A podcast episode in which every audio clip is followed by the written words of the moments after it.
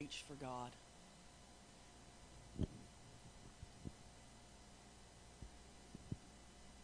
So if we tarry just a moment, don't think it anything strange. God's wooing us and He's pulling on us. He's almost begging us to reach for Him.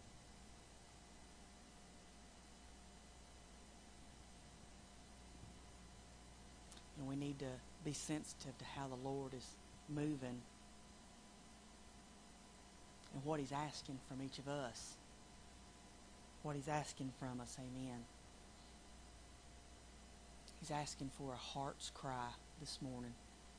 He's asking for a sincerity to reach for our nation, to reach for our existence, as it were.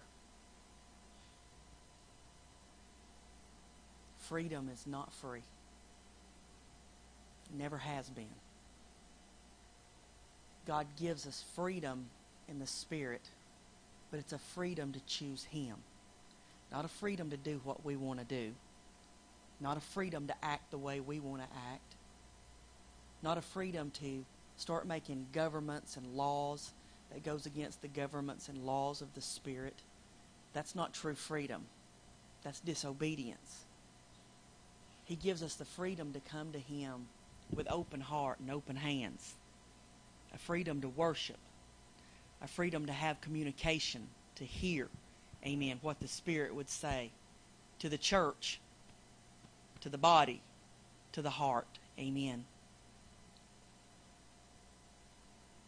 And we've took our freedom in vain.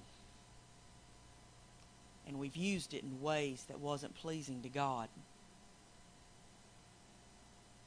And I just feel his heart breaking.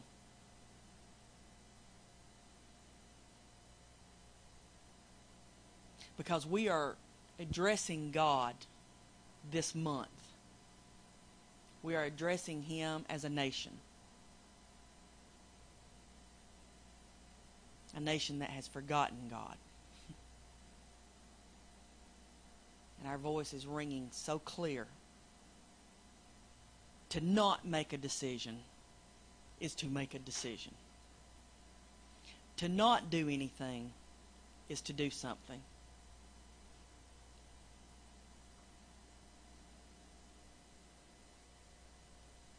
And I can just feel the heart of God grieved. You know, He woke me up this morning and He began to talk to me about uh, Genesis chapter 11. If y'all want to go there, just and I'm just going to feel for the Lord. This is what I have on my heart. But if this ain't the way God wants me to go, then we'll just stop and pray until Brother Metter comes out. I mean, that's fine with me. That's where we're failing is finding the presence of God. And that's exactly what the Lord spoke to me this morning. And He spoke to me and He said, Study is good. Going to church is good. Come on, somebody, I need you with me for just a second. Studying the Word of God is a good thing to do. Can I get an amen right there? Going to church is a good thing to do. Amen. Uh, uh, reading a commentary is a good thing to do. Educating yourself in the Word of God is a good thing to do. But if we're not spending time, quality time, alone with God, then we're still missing the mark. Stopping our bad habits is a good thing to do. Dressing appropriately is a good thing to do. But if we're not spending time alone with God in fellowship, then all of it's in vain. And the Lord began to speak to me this morning. I mean, woke me up talking to me about how his heart is grieved. And this was the scripture that I went to was uh, Genesis 11. Now, I'm going to read just a few verses in Genesis 11. But to fully understand Genesis 11, you got to kind of flip over to Genesis 10 and start with verse 8. And Cush begat Nimrod. Genesis chapter 10, verse 8. And Cush begat Nimrod. That word Nimrod means rebel. We know that there was, you know, after the flood, Noah had three sons, and it begins to tell a little bit about the genealogy right after the flood, when all of the earth was destroyed in the sight of God. But there was one man that found grace in the, eye, in the eyes of God, in the sight of God. And God spared him, a remnant that would that believed in him and worshiped him. Everybody say it with me. Worshipped him. worshipped him. And this is a genealogy. And Cush begat Nimrod. And Nimrod was a rebel. He, I mean, they just come from the flood, Brother Justin, and began to populate. And all of a sudden, up rises a rebel. And listen to what it says. It says, He began to be a mighty one in the earth. Not mighty in the eyes of God, not mighty in worship, not mighty in reading the word. He began to be a warrior. He began to attack people. He began to overcome people. Listen to what the Bible said. He was a mighty hunter before the Lord. Can I tell you, if you'll go back and study, you'll realize this man did not hunt deer. He did not hunt goats or bears or food. He hunted men.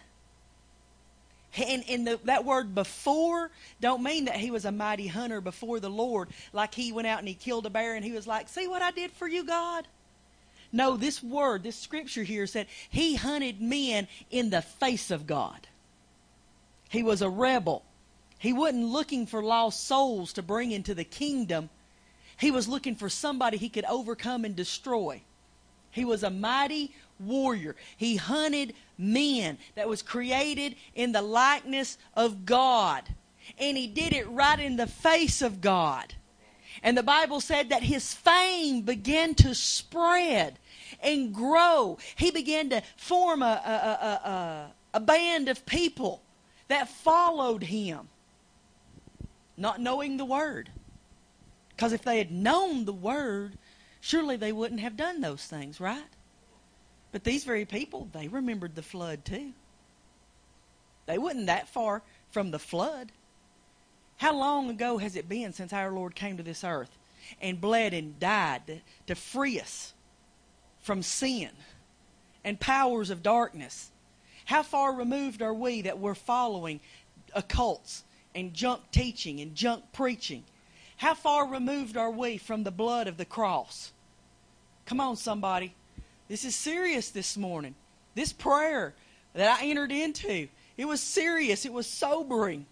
It should have been. This morning when God woke me up, it was a sobering word. This word right here is a sobering word. We don't even realize that there is one that is being birthed on this earth to overcome us. And yet we're still following along in our cult religions, in our cult denominations, thinking that we're doing God a service, waiting for some giant to stand up and free us from what? Politics? Free, from, free us from what? Taxes? High gas prices? What are we serving God for this morning? I'm still serving God for a soul, Sister Pat. I'm still serving God for my family, Sister Kathy. no matter who becomes president, I want to tell you something. This world's in a downward spiral. This nation's in a downward spiral. We need to pray and beg God. Yes, we do. Because listen at what happened. He was a mighty hunter before the Lord. Wherefore it is said, even as Nimrod, the mighty hunter before the Lord, and the beginning of his kingdom was Babel. not the beginning of his city, not the beginning of his reign, not the beginning of a great following, but the beginning of his kingdom was Babel. Now we're going to go over to chapter 11, verse 1. But I just want you to know something before we go there. I always thought the, the word Babel meant to babble, just to babble on about nothingness. You ever heard somebody just babble? And you're sitting there thinking, oh, how long do I have to listen to this before I can interject and say, gotta go? Right? Because they're just babbling on about nothingness. And that's what, and I always thought that's what that word Babel meant. But that word Babel, if you study it, is B A B, which means a gateway. B A B is a gateway. And E L is the beginning of El Shaddai. What he called his kingdom was the gateway to God. That's what Babel means. The gateway to God. That's what Nimrod the rebel began to build. He started out as a baby, a sweet little toddler, like every, every one of us, just like Hitler, just like Stalin. sweet little baby. But as he began to grow, evil set in. He entertained spirits, Brother Donald, until they possessed him, until they overcame him.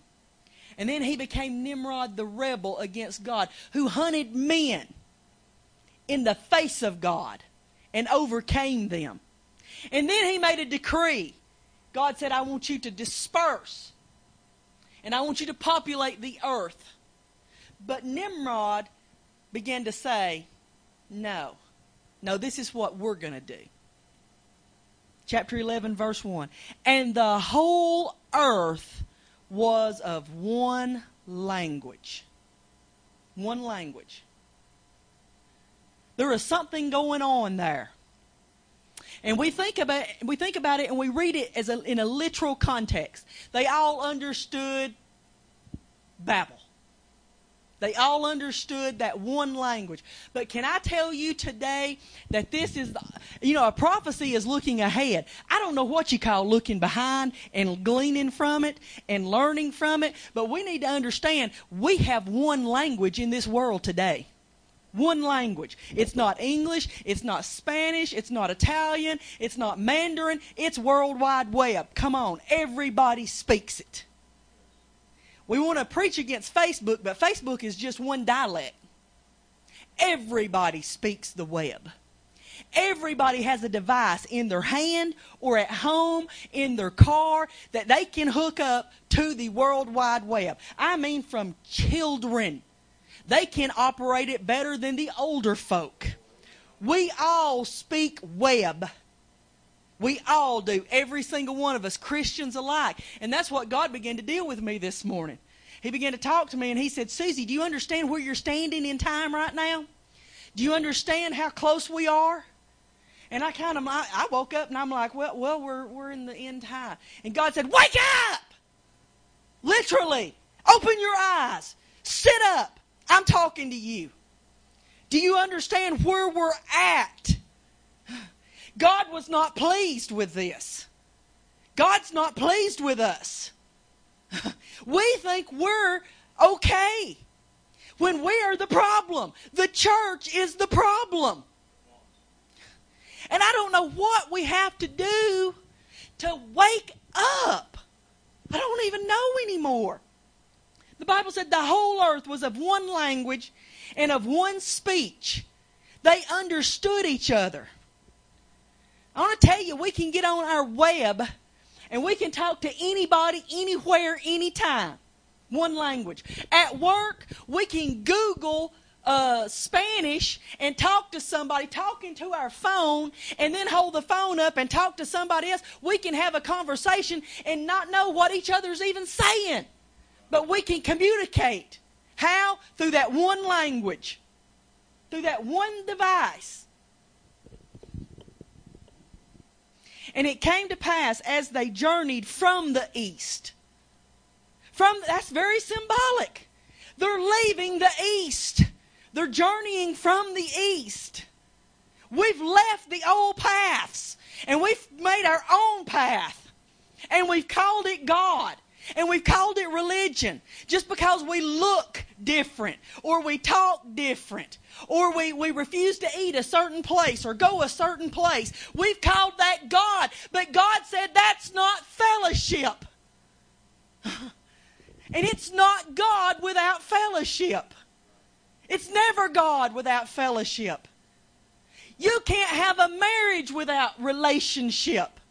You can have a certificate that hangs on the wall. You can have a ring on your finger. But is that fellowship? Is that relationship? Have you become one? You've got to have that with God. We've put on all the airs, but we haven't actually entered into relationship. And even if we do, it's a it's an in and an out. It's an in and an out. It's an in and an out. God said, "Return unto me, all you backsliders, because I'm married unto you. You in and outers. You pray one day, you don't the next. You study one day, you don't the next. You give God your tithe one week, you don't the next. Come on. He said, Return unto me in truth and in fullness. God's wanting a fullness. He's ready for a fullness. Do y'all know what I mean by fullness? He's ready for a maturity. He's ready for a turning around. and, and, and it came to pass as they journeyed from the east that they found a plain in the land of Shinar and they dwelt there. Modern day Iraq. And they said one to another, Go to and let us make brick. Does that sound familiar to anybody when you're reading over that? Does it kind of give you a shiver down your spine? Do you actually stop and say, Wait a minute, I've heard those words before? Let us. I mean, I feel it right now. Uh, it's scary. In the beginning, God said, Let us make man. And now here's the people saying, Let us make brick. Do you know what brick is made out of? Clay. Do you see how serious this is getting? Let us make brick. Let us make something of clay. We're creators. We're made in the image of the Creator. He gave us the ability to think and to create. So let us create something against God because we're rebelling on God. We're disobedient to God. Oh, we're going to make a temple and we're going to call it the temple of God. But God ain't got nothing to do with it. It's just an image. It's an idol. We come to church and worship idols.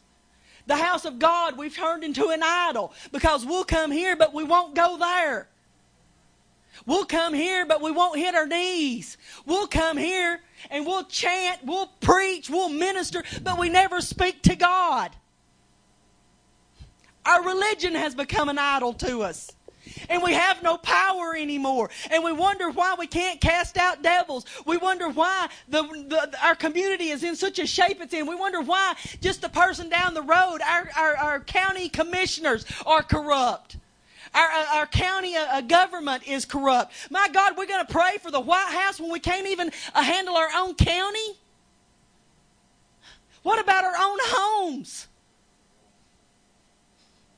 Somebody's got to get real. Somebody's got to say so. Amen? And they said one to another, Go to and let us make brick. now, if you go over to 1 Peter 2 and 5, you'll find out that the Bible talks about God didn't use bricks to build a tabernacle, He used stone. He used stone that's the spiritual tabernacle is in 1 Peter 2 and 5. And if you're taking notes, you can go over to 1 Kings 6 and 7 and read where the first tabernacle was erected. And the Bible said they cut the stones out in the quarry because they didn't even want the sound of a hammer at the temple area. Now this is where it's going to get, the rubber's going to meet the road. They cut the stones out in the quarries because they didn't even want the sound of a hammer at the temple area. But some of us wait until we get to the temple before we ever pick our hammer and chisel up to chisel some of that stuff off of us that should have been got off at the quarry. And we wonder why we're not growing or we're not going. Amen? But we got to get back to the original plan. We can do nothing apart from God. Somebody raise your hand. I want it to be personal this morning. And I want you to just say in your own heart, I can do nothing apart from God. I don't care how smart I think I am. I don't care how spiritual I think I am. I don't care how holy I think I am. I can do nothing. It is rebellion. It's rebellion in the face of God to think that we can do something apart from the Word apart from the plan. When we deviate from the plan, we're in rebellion in the face of God. In the face of God. We lift our bloody hands. We've gossiped, we've murmured, we've backbited, we've done all these things all week long, and then we come into the house of God with blood of our brothers and sisters and the Gentile world on our hands, and we lift them to a holy God and say, Bless us. We come in, how many of us, I don't want no hands raised, but how many of us has talked about a political party this week and called them corrupt? Said, I wouldn't vote for that and over there on the count of, on the count of, on the count of. But have you prayed for any of them? Have we sought God for any of them? Let me tell you something. They didn't get corrupt overnight. They've been corrupt in this nation for a long time. How many of us have spent two minutes in prayer? Oh, now we're going to pray. Now we're going to pray when the hordes of hell is at the door. Oh, now we're going to get on our old prayer bones and reach for God. That ain't the way it works. The Bible said in Jeremiah, oh, let's just flip over there because that's a good one to read. Let's read Jeremiah 6. Jeremiah 6, if, you, if you're taking notes, write it down. Jeremiah 6, starting with verse, uh, I don't know, maybe 17. Also, I set watchmen over you. Watchmen. While you're flipping, just kind of listen. While you're flipping, just kind of listen. How long has our pastor begged us to pray for this situation right here, right now? Years.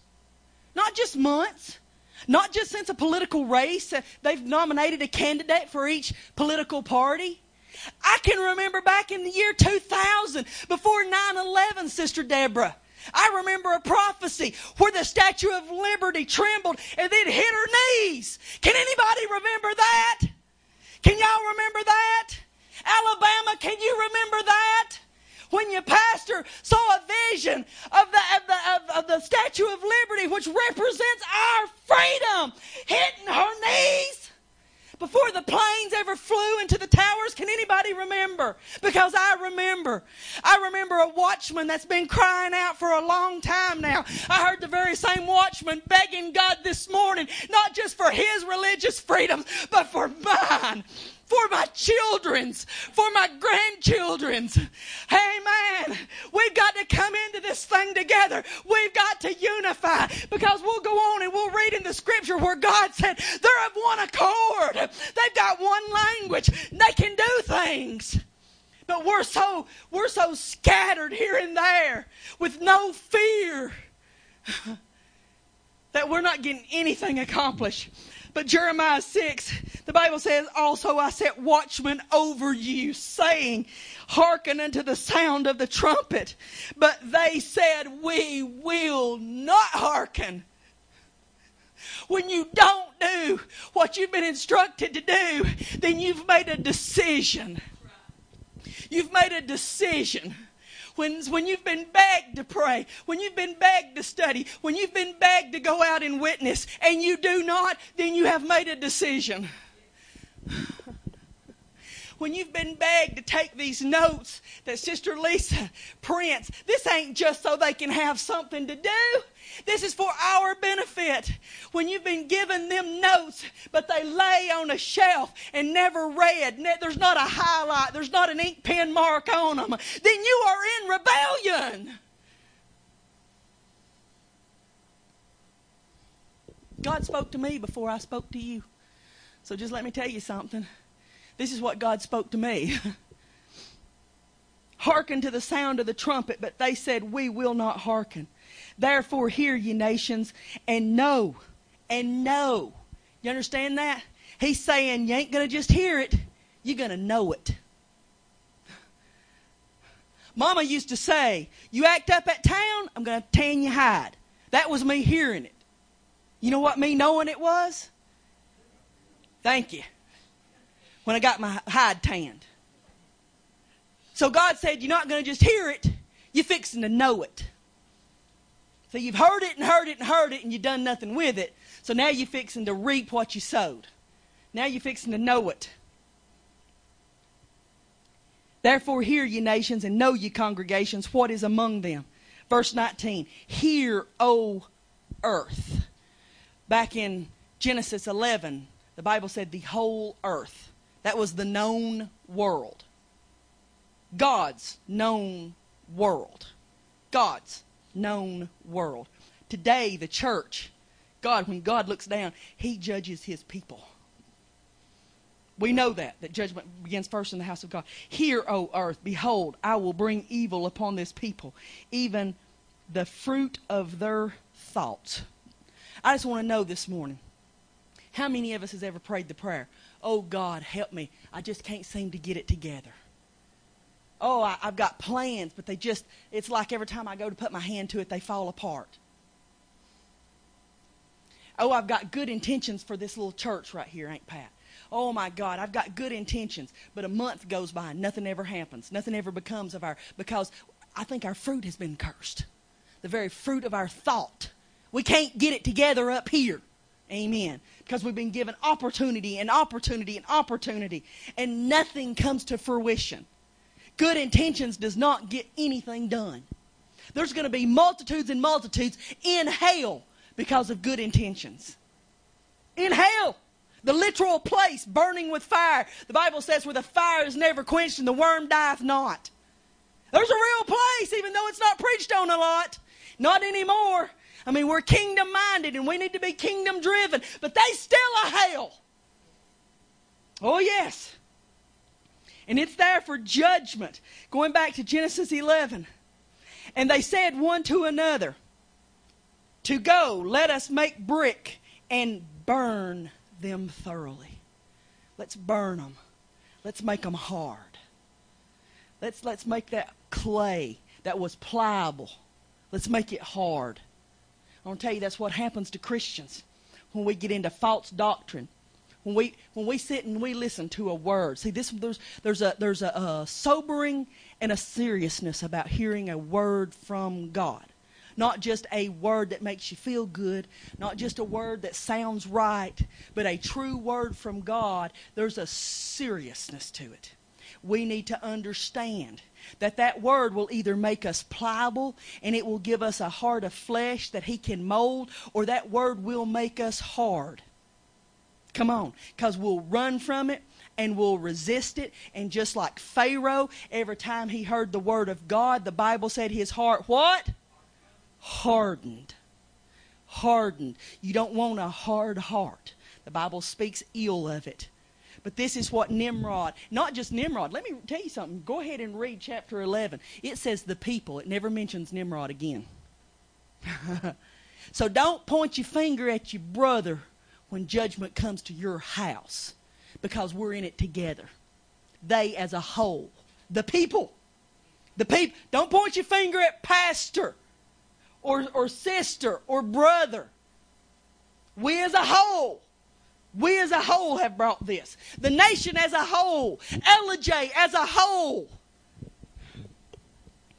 They said one to another, Let us go and let us make brick and let us burn them thoroughly. You know what they were going to do? They were going to build a temple, Brother Donald. They were going to build a temple. And what were they going to build that temple out of? Tabernacles. A temple of hardened clay. That's what we're raising up to God hardness. Just hardened clay. But yet here we are saying that we're going to lay ourselves one upon another. That's what they did. Instead of hewing out the brick, like God said do, hewing out the brick in the quarry and bringing it to the to the site of God's tabernacle and laying it so that it fit together. They had to use slime, something sticky but God's house was erected, stone upon stone, so perfectly that they fit together. Amen. But here we are. coming to the work site, not in, not in the quarry, not at home, not in our private prayer closets, beating the rough edges off. Amen. We come here and we leave debris everywhere for somebody else to have to clean up. Oh, yeah, you bring your bad spirits in the house of God. Guess who has to clean that mess up? They don't just go away. oh, my God. Somebody, please, do you understand what I'm saying this morning? Brick, burned thoroughly, thoroughly hardened. You know what hardened them? Without a doubt, the Word of God. The Word of God. Oh, yes, He said, I will send evil spirits and confuse the fruit of your thought. This word is for you or it will stand against you on the day of judgment. This word, not my word. And God help us, not Brother Metter's word, but this word will either stand for us or against us. It will either soften us and, and we will take a hold of it and we will go out and perform the works of God in His kingdom, or it will harden us and we'll sit on a pew and be judged because we had a job to do and we failed to do it. Is this what I've been ministering everywhere I go? This ain't I ain't just beating y'all up. I hope I ain't beating nobody up. This word came to me this morning. But this is what I've been feeling. This is what I minister everywhere I go. We've got responsibility. We have responsibility. My God. Just a few more scriptures. And and they had brick for stone. I just want to say something right here and I want y'all to listen real good. The temple had not even been spoken of at this time. Not in Genesis 11. The temple had not even been spoken of. But Nimrod was close enough to God, I believe he could hear his thoughts. Nimrod was close enough to God, I believe he could see a temple. Nimrod was close enough to God that God allowed him to have all this favor, that people banded with him. And way before the temple was ever built in Kings, I mean, Moses created a tabernacle before he did a temple. Come on, somebody, wave at me if you with me. Moses made a tabernacle before he made a temple. But here in Genesis 11, Nimrod's building a temple.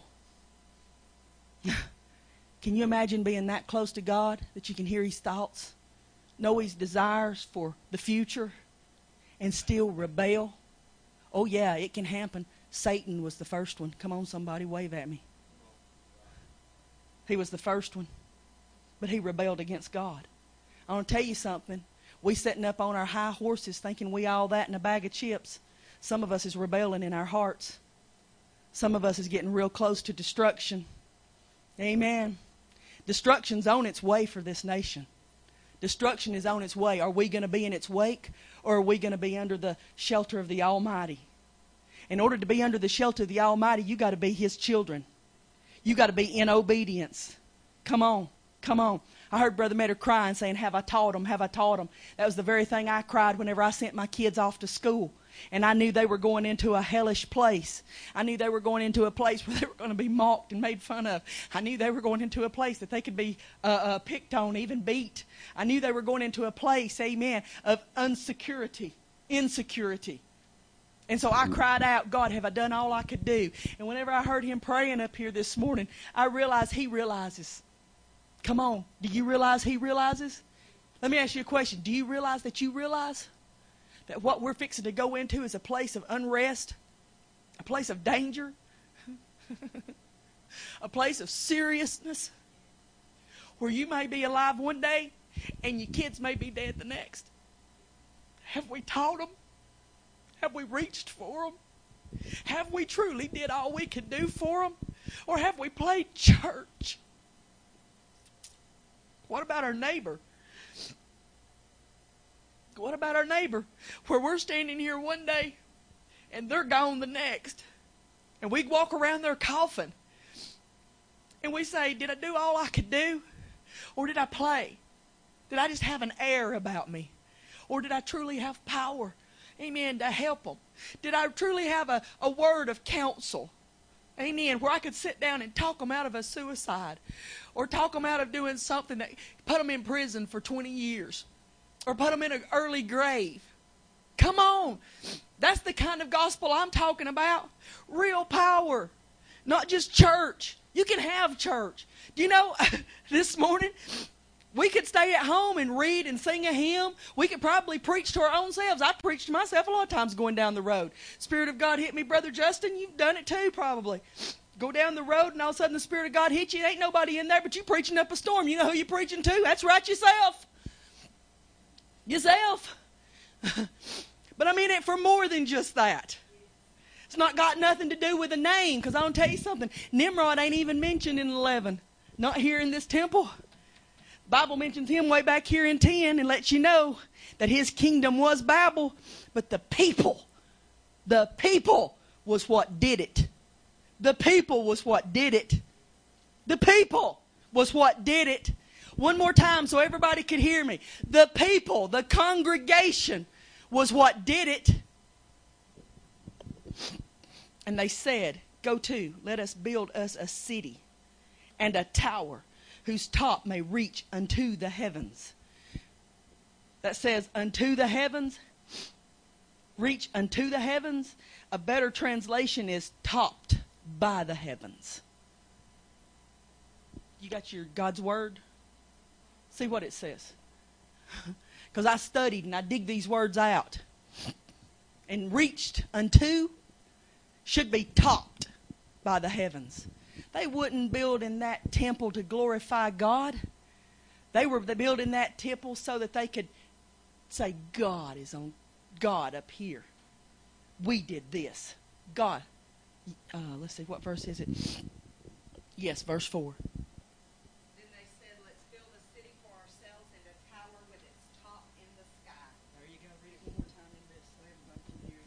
Then they said, Let's build a city for ourselves and a tower with its top in the sky. With its top in the sky. Had nothing to do with the heavens. With its top so high that everyone could see it. They just wanted a topper, like these Christmas trees. Everybody has a topper on top of the Christmas tree. It's supposed to be like a pinnacle, something to do but it had nothing to do with religion. It had little to do with God. All the only God there was was rebelling against God. And if that's the only God you know, then you're in the wrong place at the wrong time. they had a political unity symbolized by a city. See if, see if this doesn't sound familiar with what we're going through. They had a political unity symbolized by a city. But then they had a religious unity symbolized by a tower. We got on our currency. In God we trust. Our nation uses that currency. In God we trust. Do we? Do we? Jesus said, Render unto Caesar what's Caesar's, and unto God's what's God's. But all we got is Caesar in our pocket. All we got is Caesar on our mind. All we got, we live by Caesar's law. We obey Caesar. Few of us even know what God is asking of us this very day. What is God asking of us? Because God is asking something of us. Will you enter into a relationship? Will you lay aside everything and go back to your old path? Amen. Where you knew me. That, that old path where you cried for your neighbor. That old path where you didn't just go to him and say, God, I need a power bill. God, I need a, my truck payment. God, I need, God, I need, I, God, I need. But you went to him and said, God, oh, and you laid for days, days begging God for somebody's life, begging God for somebody's soul. I'm in it for souls. Not in it for fame, for fortune, for money. I hear Brother Matter talk and say that some people will come and preach just for an offering. I've ministered lots of times where I had to use my own gas to get there and they never give me not even a handshake when I left. Amen. I had folk make fun of me and call it, said Susie has a gazebo ministry. Because I used to go to Calhoun and minister at a, in a gazebo at a crack apartment. Amen. There was no offerings. I went there and I stood in that gazebo, and the the uh, uh, apartments were semicircled around it, and the little crack dealers and stuff would come out. A few of them, one or two or three or four, or sometimes five, six, would come to the gazebo and sit. Amen. But a lot of them just took their old fishing chairs and sat out on their concrete pads, and they would listen to the word. It was about souls. If it's not about souls, then you're in the wrong business. Amen. It ain't just about me and my three. It's about gathering. There's a reaping, amen. And trouble is coming. Have we prepared? Have we prepared our kids? Have we prepared our neighbors? Have we prepared our coworkers? Or do we just let them know I'm a Christian because I don't enjoy their filthy communications? I don't participate in their dirty jokes. I don't, I don't, I don't, I don't. Well, congratulations. But have you helped them one iota? Because it's not just about you making it, it's about you doing something in this kingdom to help somebody else make it. My God, we got two hands. I'm not going into the kingdom unless I got five or ten people hanging on to them, dragging them with me. Come on, somebody. I need you raise your hand this morning and I need you to say, God has ordained me, amen, as a minister of light, as a minister of righteousness in a dark world to lead people into this kingdom. Glory to God. Hallelujah. To establish a kingdom where he can be a king of a chosen people. Amen. Let me get on down to my scripture. Brother Metter's getting ready. Says, and they said, Go to, let us build us a city and a tower whose top may reach unto the heaven. Or, or a better rendition may be topped by the heavens. And let us make a name, lest we be scattered abroad upon the face of the whole earth, which was exactly the commandment God gave them to begin with. And the Lord came down to see the city and to see the tower which the children of men builded. And the Lord said, Behold, the people is one. See, there's a people uniting. There's a people uniting. I just want to ask you have you seen the corruptness here lately? Have you seen how this one's revealing stuff that we didn't even know happened a year or two ago? And my goodness, this one's attached to that one, and that one's affiliated with this one, and there's a wicked web, my God, and you don't even know where the bottom is and where the top is? They ain't no, I mean, I don't even have any idea how they could even sort it all out. It's so messed up. Come on, y'all know what I'm saying. Can I tell you something? If there was a WikiLeaks for the Pentecostal religion, they would find the same kind of junk in there. If there was a WikiLeaks, amen, for the Baptist, if there was a WikiLeaks for God's people, in every denomination, you'd probably find the same web of deception and filth and junk. Oh, yes. Don't just point your finger at Washington and say, that's the problem. Let me tell you where the problem is. Come on, somebody wave at me and say, I still love you, Susie.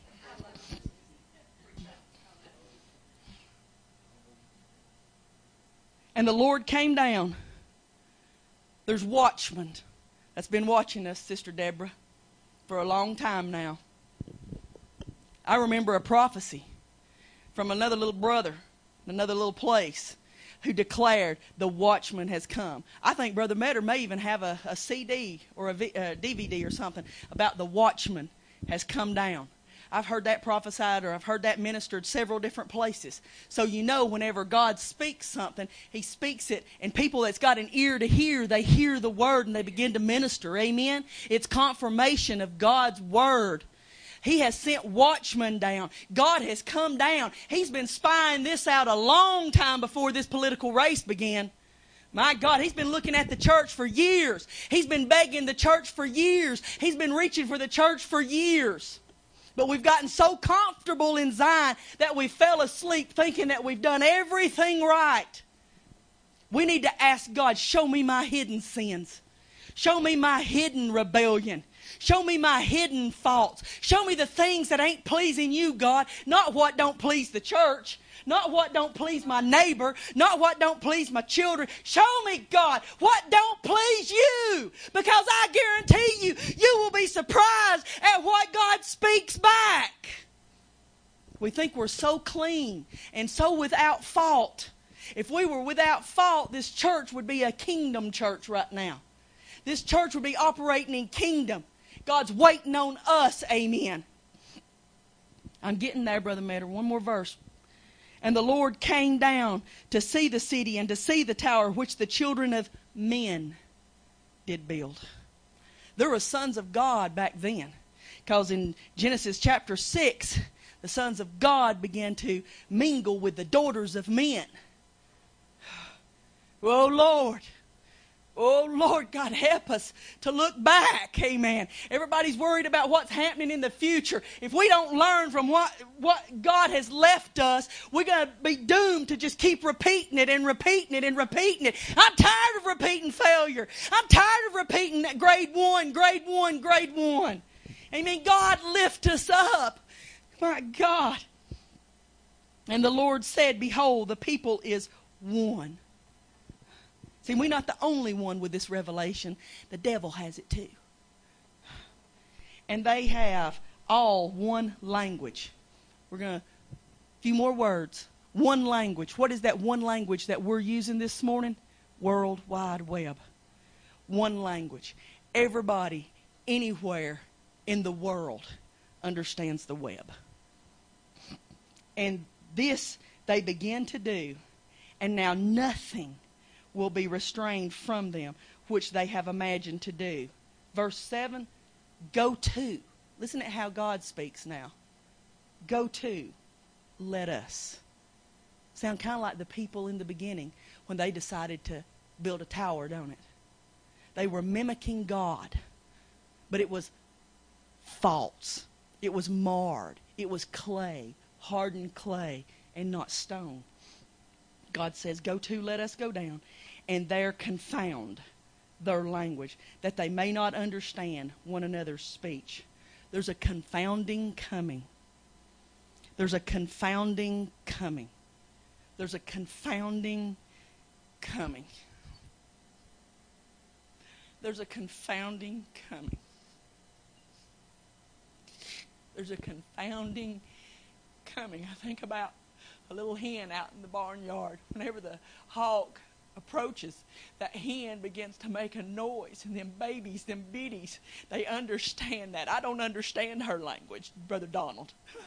I don't think a pheasant would understand her language. The ducks and the dogs, they don't run under her. But them biddies, her children, they understand her language. She begins to make that sound, and they run underneath her, and she sits down on them. Oh my God.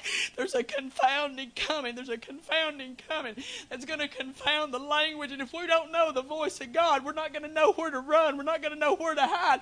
We're not going to know where to take refuge. There's a confounding coming. There's a spirit, amen, that's going to confound the very voice, amen, that we trust in, that we've learned to lean on. My God, and only His true people, only His children is going to know the voice, amen. Have we done all we could do to teach people His voice? There's a confounding coming. My God, it's in the air. It's all around us right now. I can't tell hardly who's telling the truth and who's telling the lie on TV and all that's going on, but my God, God knows this morning. God knows. And I believe He's sending out a warning. My God, we've got to have relationship. We've got to get close. We've got to get serious. My God, we've got to get sober. We've got to get real. We've got to know this voice. Amen. Because the wicked one is on his way. He is on his way. My God, my God, my God. That's all I'm going to say. Brother Matter, you want to take it from here?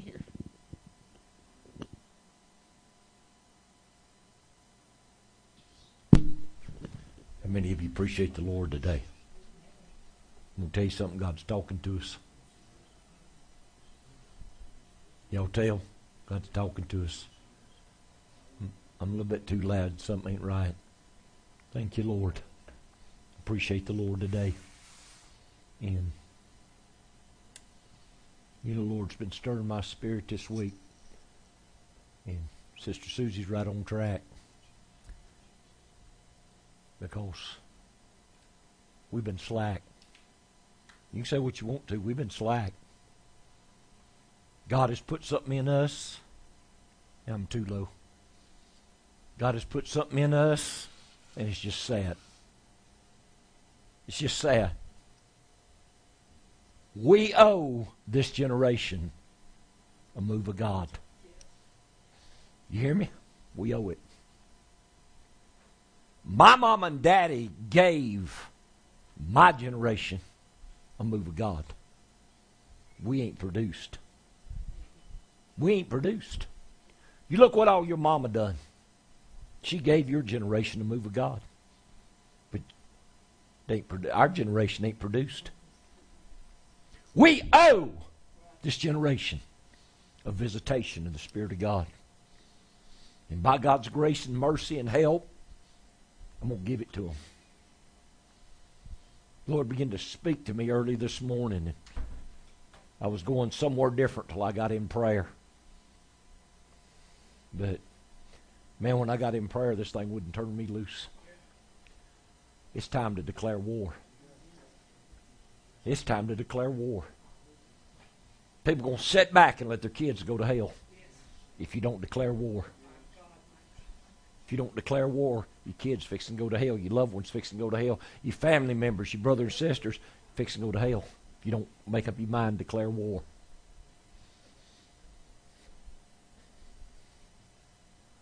I don't know what's fixing to happen in this election. God ain't showed me. There's times God speaks to me, and I know exactly. Back in 1998, God spoke to me. I was in Texas. And God spoke to me and said, George W. Bush will be the next president of the United States. I said, God, I don't even know who that is. But God told me. Everybody's asked me, said, Brother Matter, what, what's going to happen? I said, I have no idea, but I can tell you this it's going to depend on God's people. Because the word of the Lord fell on me in June of 2009. And he said, If my people, which are called, I ain't, I ain't quoting a, a scripture, I'm telling you what the word of the Lord said to me. He said, If my people, which are called by my name, will humble themselves. You can't get people to humble themselves. Everybody's hollering about praying. Everybody doing a lot of talk about praying, but there's very little praying going on. Oh, we need to pray. God's got to do no. God don't have to do nothing. Everybody's telling God, God, we got to have some rain. You got to move. No, he don't. no, he don't. He shut the heavens up in Elijah's day for three and a half years. Y'all imagine what it's going to look like around here if God shuts the heavens up for three and a half years? He's going to be dry. it's already dry. But let me tell you something. You can't get a garden to grow. And ain't nothing on the grocery store shelves. When you run out of your canned goods, when your belly starts growling, then people going to come to the house of God and they're going to get on their knees and pray. The Lord said, My people need to humble themselves. My people. He ain't looking to the world out there, which are called by my name. You call by the name of Jesus, you name the name of Jesus. It's time to humble yourself and pray and seek my face. People quote that. They don't want the rest of it. He said, and turn from your wicked ways. He wasn't talking to the sinner out there. He's talking about his people. He said, My people have got wicked ways. They brought he said they brought wickedness into the house of God. They've come in with unclean spirits. They've come in with unclean thoughts. They've come in with a. And he said, My people better turn from their wicked ways. He said, Only then will I hear from heaven. Only then will I hear from heaven. And he said, Then I'll heal the land. This land needs healing. This land needs healing, but it's up to God's people. It's up to God's people. Because then he took me into a vision. And I've got this written down. It's written down in one of our newsletters. And I saw the economy like a whirlwind plowing into the ground. And y'all remember this? It's like a whirlwind is spinning and it's boring into the ground. And I saw people start praying and seeking the face of God. When it did, a big hand come down from heaven, went on the side of that whirlwind like a brake. Started slowing it down, slowing it down, slowing it down, slowing it down. Then it started spinning the other direction. And God said, if my people uh, take my word and do what I tell them, He said, I will give a reprieve. And he said, I will bless and prosper my people to get them ready for what's fixing to come on the face of the earth. Well, God don't have to do nothing. And everybody's wanting the word of the Lord. God gave one 2009. People ain't done it. Why do you get another one? This ain't luck of the draw. Just because you don't want to do what God said don't mean you get another choice. this ain't multiple choice. Just hear the word of the Lord. You better hear what God's saying. I've been praying hard for God's people. I ain't praying for this nation. I'm praying for the remnant. I'm praying for the righteous seed because God will keep the righteous seed when everything's going to hell in a handbasket. God's always going to have a remnant. But are you in a place God's going to keep you? You in a place where God's going to keep you? Go ahead and fight this. See where it gets you. Go ahead and fight this kingdom. Ain't going to get you nowhere because this is the only thing going to produce. The word of this kingdom is the only thing going to produce. And I made God a promise on my knees. I'm going to teach the people that sit under this word, I'm going to teach them to fight. If I ain't already taught y'all to fight, y'all forgive me. But I'm going to teach you to fight. Because when that word come out in that prophecy, what was it, two weeks ago, about the warfare against this kingdom, man, God took the scales off my eyes. I ain't never seen a word so opposed and a force so strong as it's coming against the very preaching of the kingdom and teaching of the kingdom of God. That's the reason those religious leaders got so upset in Jerusalem and they pulled the apostles aside and they beat them and they told them, said, We charge you neither to teach nor preach in the name of Jesus. Anywhere around here, don't do it. Because you're trying to bring this man's blood on our hands. So we don't want you teaching and we don't want you preaching in the name of Jesus. It wasn't very long, they pulled them back before them. And they said, Did we not tell you not to teach or preach in the name of Jesus? I'm telling you, you better take a stand. God's people have backed down, worried that it's going to offend somebody. Let me tell you something all this sin and perversion and evil and all this religious doctrine out here don't care if they offend you. Do they? Religious spirits will get in your face and almost defy you to come against them. Well, guess what? They've stirred up a fight. The devil stirred up a fight. The devil has stirred up a fight. And I'm now going to stand and declare the Word of God. I don't care anymore. This thing is going serious business. And God's starting to deal with rebellion. He ain't going to, He already has. I don't know if y'all remember or not, but my wife had a dream, or the Lord showed her, I can't remember, several weeks ago. And I believe she brought it out right here. She said, The Lord's fixing to start vis- visiting people in, in, in visitations. Even angels of the Lord fix it and tell them they're getting their last chance. Y'all remember that? I got a phone call yesterday.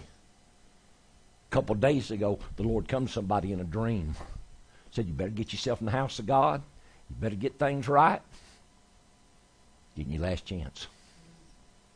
Getting your last chance. And I see people everywhere. The word of the Lord's come to them. God's reaching for them. God's correcting them. And they're rebelling against correction. Trouble. You mark my word, trouble. Trouble. God's purging, God's cleaning, God's purifying. You don't want to go by God's word, you go ahead and do your own thing. But don't expect God to take trouble off of you. Exactly what God's doing right now. He said, blow a trumpet. He said, sound an alarm. He said, show Jacob his transgression and show Israel her sin. Is that not what he said? He said, put the trumpet up there and blow it. There's a trumpet sounding this morning. There's a trumpet sounding this morning. People better let something get a hold of them, and you better you better let the Spirit of God wake you up, and you better start declaring war. You hear me? I am going to. I, I refuse to be silent. Because I'm going to tell you something. You hold your peace. What God tell Esther? what God tell Esther when Mordecai went to her? He said, God put you right here. Said, God's brought you to this kingdom for such a time. So wow. Ooh. The word of the Lord is to God's people right now. God has brought you to this kingdom for so much Yahweh, for such a time as this. Hold your peace, and deliverance shall come. My You see if I can find that. I know about where it is. Don't you hold go ahead and hold your peace. Go ahead and hold your peace. You know what God said? He said, I'll cause deliverance to come from another situation. But you won't partake of it. You'll get destroyed in it. I'm going to lay these here. There's the notes for today. Y'all can get them after service.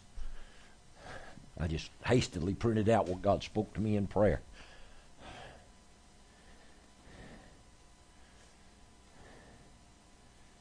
I was thinking it was in Esther 4. Let me see.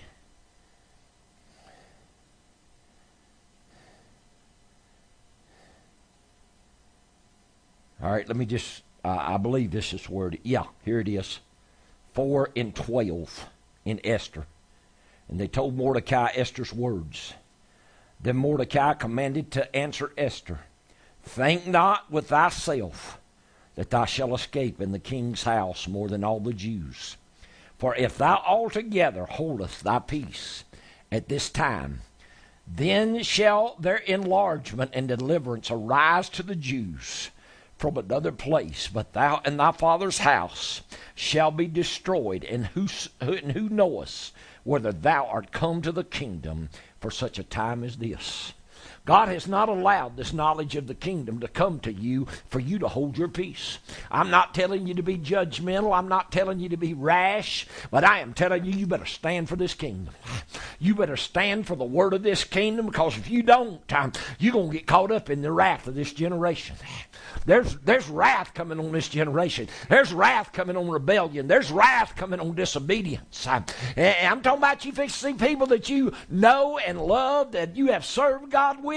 Wrath and the, the, the judgment of God's fixing to hit them because of their disobedience. Are y'all hearing what I'm telling you? Are you hearing what I'm telling you? Are you hearing what I'm telling you? A precious brother in the Lord just uh, is fixing to bury his second wife fixing to bury his second wife. His first wife died in church worshiping and, and, and praising and blessing God. This second one just died I'm not telling you anything except she was in the truth. She decided she wanted to do something else, and she just she loved God, she served God, but she went a different path. Went a different path, and, and, and knew in February she had cancer. I found out when I went and preached that funeral uh, a month or so ago, somebody called me, and then they called me. You was with me, Justin. They called me to pray for her. She passed away Friday morning at about 10, 11 o'clock. I'm not saying it's the judgment of God.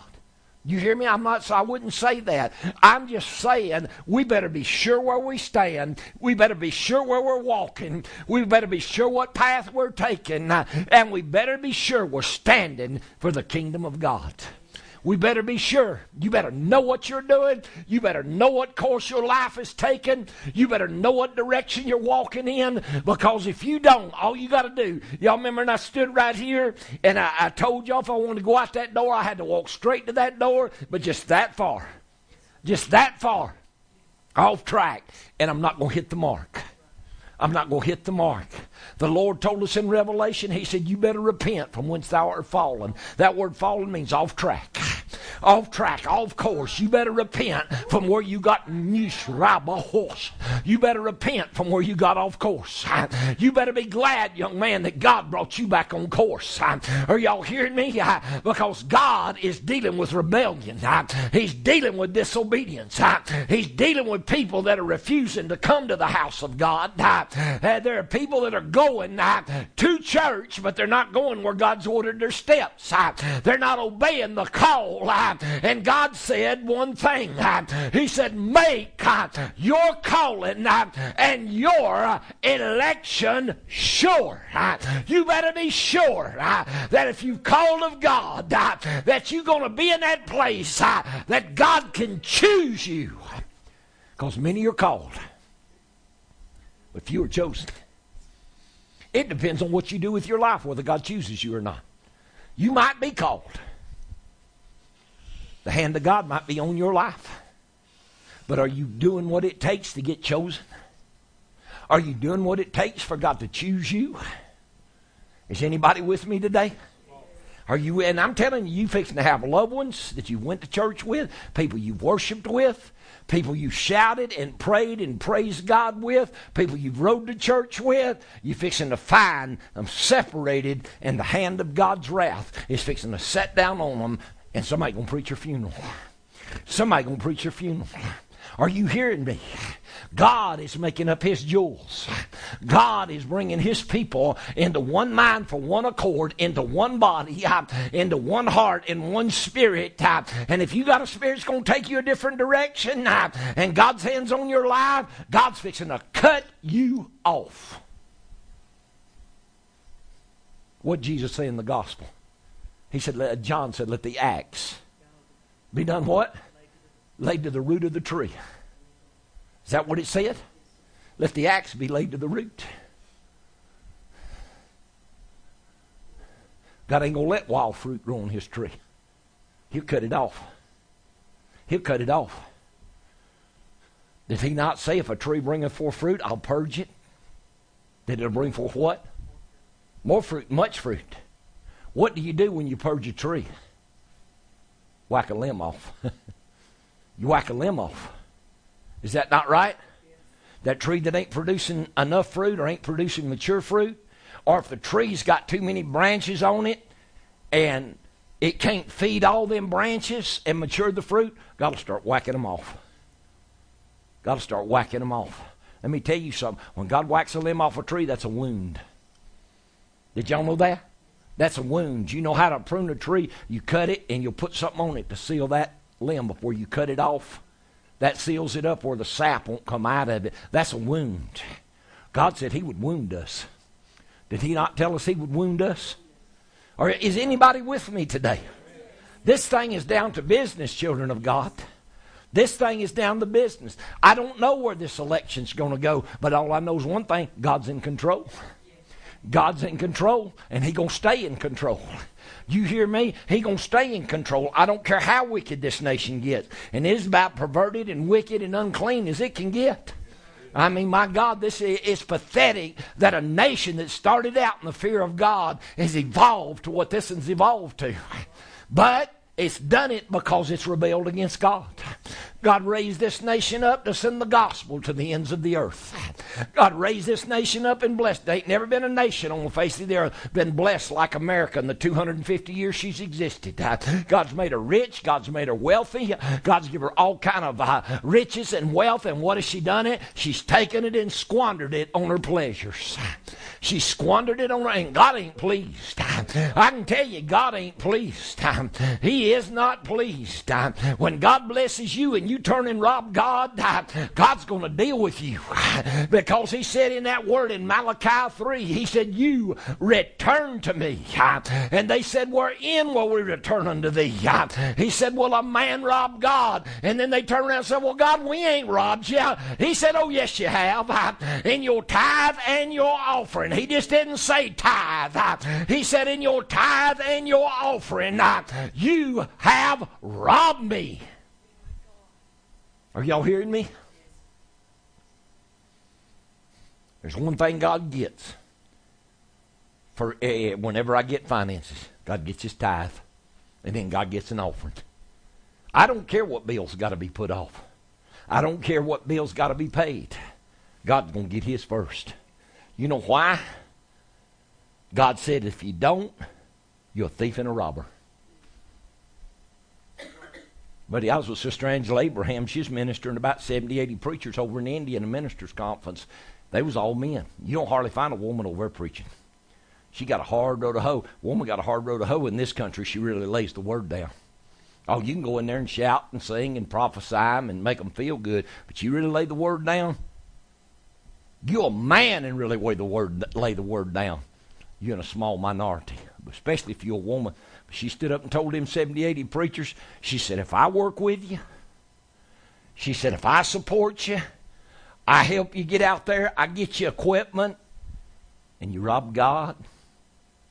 She said, "I'll cut you off because you are a liar." You are a thief and you are a robber. And if you will steal from God, you'll steal from anybody. You stop and think about it. If you're willing to steal from the Almighty, hey, I had a preacher tell me one time, said, I don't care what God gives you. I said, God gives you a bush. He told, they said, God gives you a bushel of apples. Better get a tithe out of it.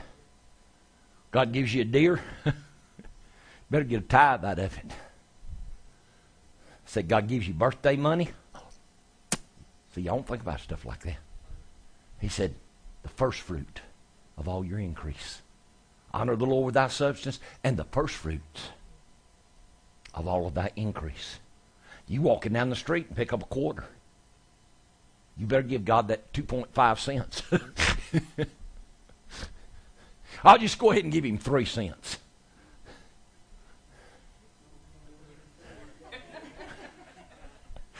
I've had people come to church and write their tithe. Let's just say $50.97. I said, Good God, why didn't you just give him $60? Got to get it right to the penny.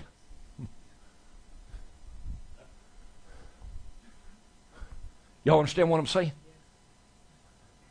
See, we let the enemy get us off course.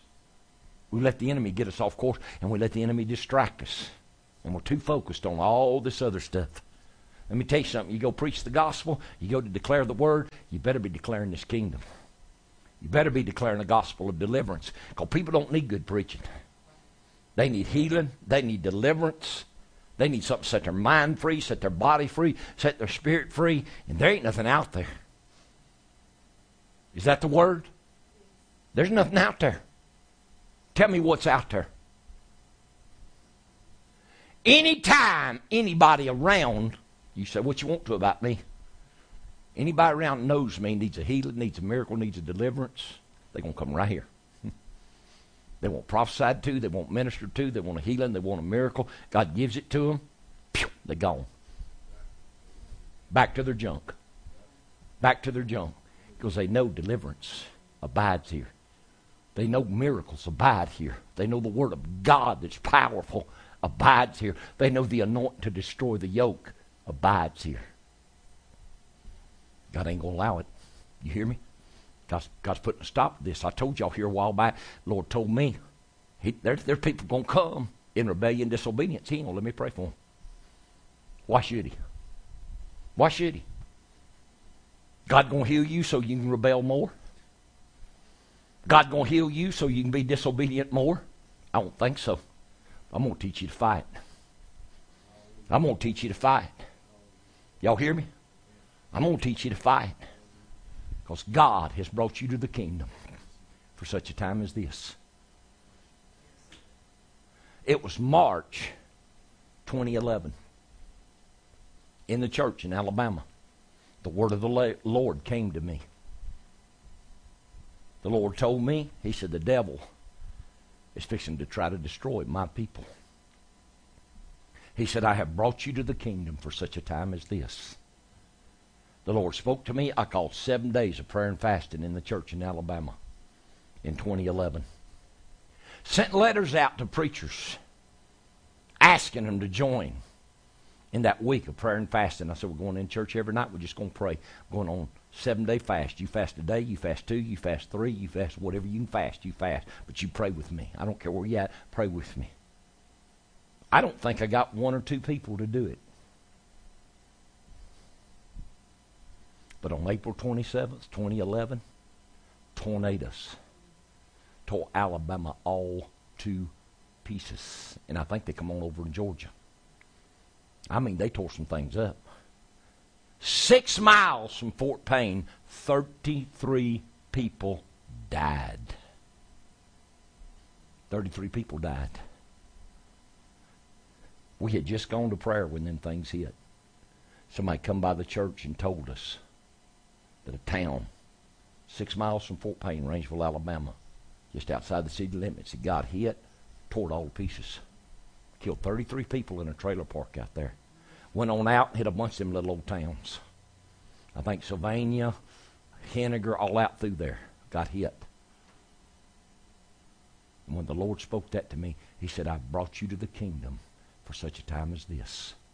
I stood in the gap for God's people. I called God's people to prayer. I called them to fight. I called them to war. I tried to get other preachers to back me.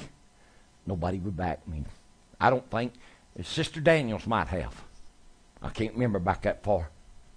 But I got made fun of. But the Lord told me after they hit, He said, if you hadn't hearkened to my voice, He said that tornado wouldn't have hit out there. Said it would have tore Fort Payne, Alabama all to pieces. And said people would have died. Are you hearing me? But because we stood in the gap and cried out to God, God turned them tornadoes, sent them six miles to the west. You hear me? Sent them six miles to the west. But God stood up for this word, and He stood up for His people. And God's going to stand up for His people now if we'll listen, if we'll hearken. People watching this, they ain't going to be happy with me, but I can't help it. I can't help it because they ain't happy with me no how. It don't matter what I preach, it don't matter what I say, it don't matter what I prophesy. But see, I'm a servant of the Lord. I'm a watchman. God told me years ago, He said, I've made you a watchman for the children of Israel. He said, When I speak to you, He said, You better not hold your peace. You better not hold your peace. He said, You better speak my word. I was on my knees at my mother in law's house. And I went into a vision about 2:30 in the morning, and I saw y'all remember the old oval picture frames? The big oval. One of them appeared right above my head, and it was burning like a ring of fire. I looked in that thing, and there stood Jesus. He had on a helmet, he had on a breastplate, and he had a sword in his hand. It was leaning down like this. It was hanging plumb out of the picture frame. I didn't see no love in his eyes. I didn't see no tenderness. I didn't see no mercy. I seen vengeance. I seen wrath. I seen judgment. And when I looked up at him, he spoke to me. He said, When I speak to you, you better speak my word. And I was scared to death, says Susie. Says, Pat, I was scared to death. And trembling, I told the Lord. I said, Whatever you tell me, I will speak. I don't care who it offends. I don't care who it hurts. I don't care who it upsets. I said, I will speak your word. I made God a promise, and I have to this day spoken God's word.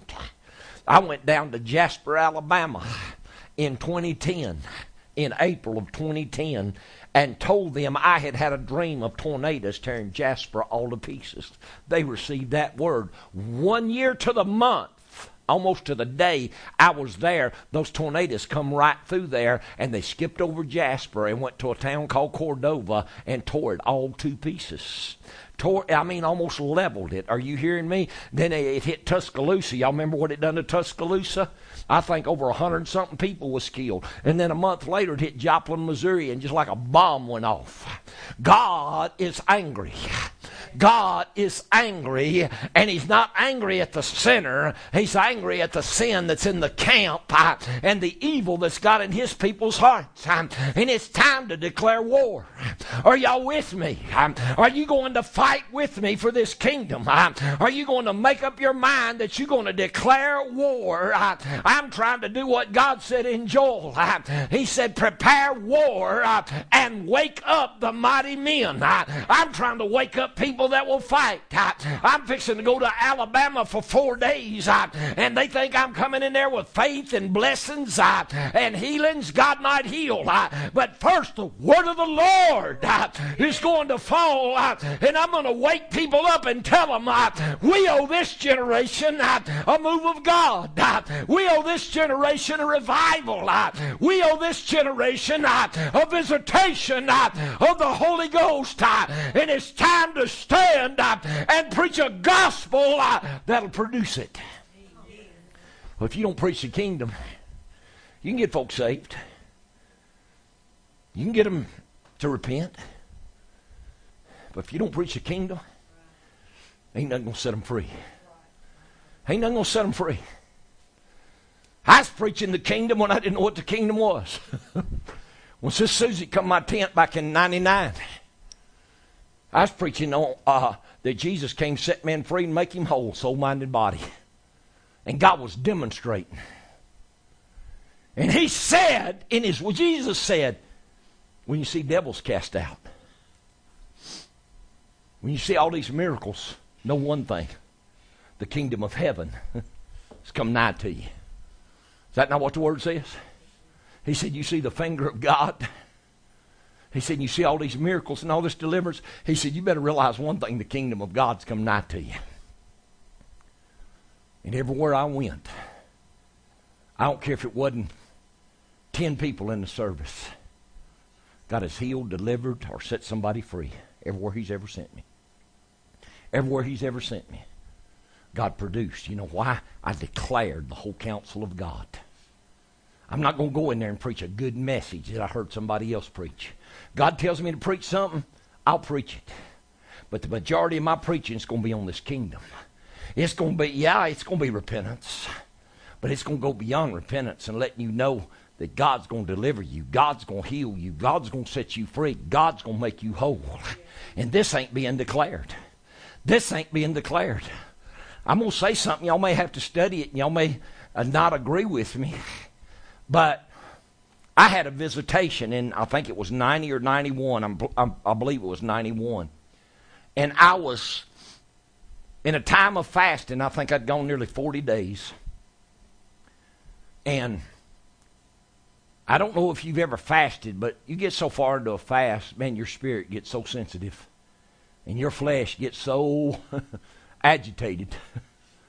that first little thing sets you off. So I told my wife, I said, I'm sorry. I said, I got to get away from the kids. I said, I love them and I love you. I said, but I'm not going nearly 40 days and have one of my kids upset me and me lose what I fasted 40 days for. So I called Sister Daniels and asked her if I could pull my travel trailer to church in Savannah. She said, yeah. So I pulled it down there and hooked it up, and I spent about, I probably about two weeks there seeking God.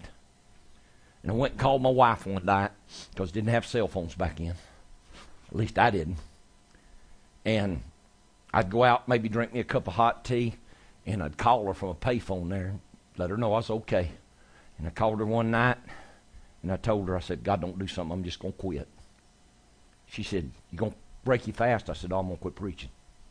I said, I'm tired of preaching, seeking God, getting people delivered. In three weeks, they're right back in the same old mess. I said, I'm tired of it. I said, people won't seek God for themselves. You bring deliverance to them, you bring healing to them.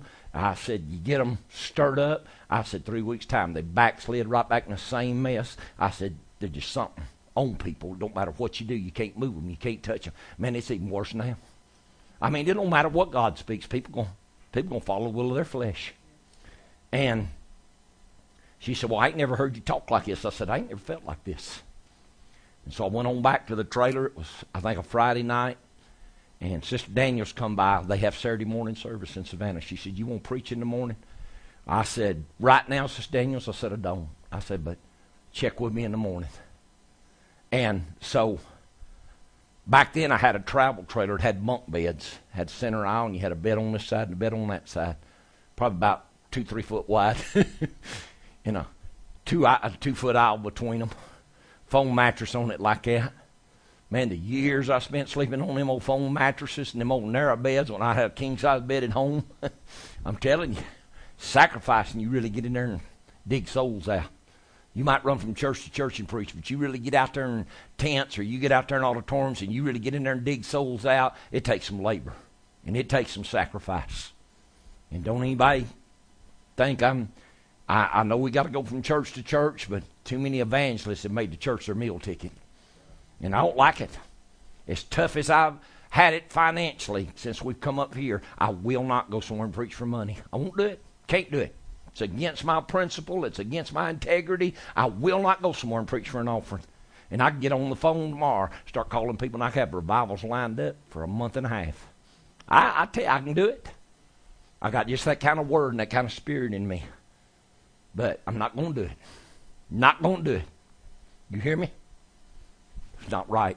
And preachers need to quit running for a car payment. They quit need to run and get their mortgage paid or for a light bill. They need to stop all this stuff.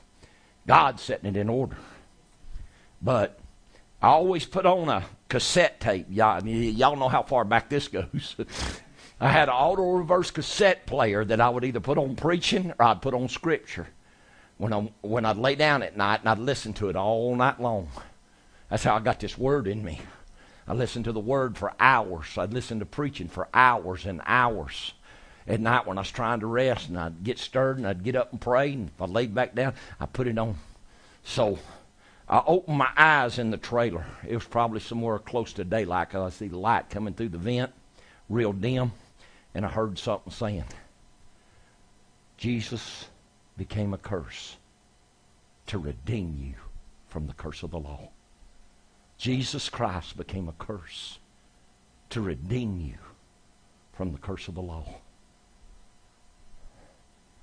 And I thought, why's my tape player doing that? And man, all of a sudden I felt the presence of the Lord.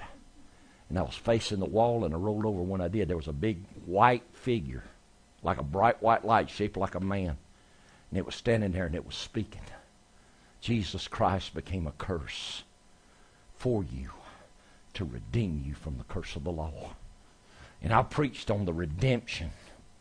And I preached on Jesus becoming a curse. And I want to tell you something.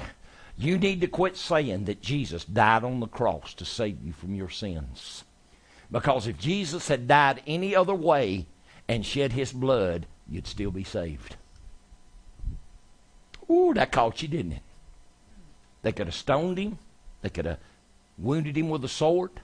They could have done anything for, to him. As long as that blood was shed, it would have saved you. It would forgive you sins. The cross was to redeem you from the curse of the law. Bible said, Cursed is everyone that hangeth on a tree. Jesus became a curse for you to redeem you from the curse of the law. You read Deuteronomy 28 about all the blessings, the people that keep God's word, then it goes into what's going to happen to them if they don't. Everything Deuteronomy 28 says is on people today. It's on people today. So Jesus didn't die on the cross to save you from your sins. He died on that tree to redeem you from the curse of the law, from the sickness, the disease, the plagues, everything that can come on you it, that it talks about under the law in Deuteronomy 28. Jesus died on that tree to redeem you from that. Now, that didn't cost you nothing. I just thought I'd throw that in there for good measure. But it's time to know what we believe, and it's time to start standing for what we believe. Because I've talked to people, and I'm not got contentious with them. I'm fixing to get contentious with folks. They just want to spout their doctrine. I'm not going to be ugly. I'm not going to be argumentative. But I'm going to let them know what I believe. I'm going to let them know what I believe. You hear me? It's time to declare what you believe. The word preach means to declare. You're going to preach the gospel, you're going to declare what you believe. Amen. Is anybody with me? Man, I feel the Spirit of the Lord in this place today. Hallelujah. Man, I get through preaching. Y'all just pick me up on the way to Ellijay because I feel, man, like Spirit of the Lord, I feel like Elijah. Do you know the, the Spirit of the Lord come on Elijah when he come off Mount Carmel and he ran before Ahab's chariot? Do y'all know how far it is from the base of Mount Carmel to the entering into the gates of Jezreel? 17 miles. The Spirit of the Lord got on Elijah and he girded up his loins and he run before Ahab's chariot 17 miles. Said, Come on, Ahab, you dragging boy. it's only 14. Well, I got three miles to spare then. I, I can probably put it in fifth gear. Hallelujah. But that's what the Spirit of God can do to you. Spirit of God, David said, by the Spirit of the Lord, I've run through a troop and I've leaped over a wall. You look that wall up in, in, the, in the original Hebrew and Greek, it means a small covered building. David had something in him. David knew his God. Are you hearing me? You just think what God showed him and all the things he wrote uh, in them Psalms. Uh, hallelujah about Jesus. David was a prophet. Uh, he may not never prophesied, but he wrote down prophecies uh, that have come to pass, and he's wrote down things that still hadn't come to pass uh, and are fixing to come to pass. Uh, we are entering into the day of the Lord. we are entering into the period of time time uh, when the Lord is going to judge sin. Uh, the day of the Lord ain't one day. Uh, the day of the Lord is a season. It's a period of time that God is going to judge sin. Y'all hear what I said? Y'all ever y'all ever studied creation? How many days is in creation? Seven.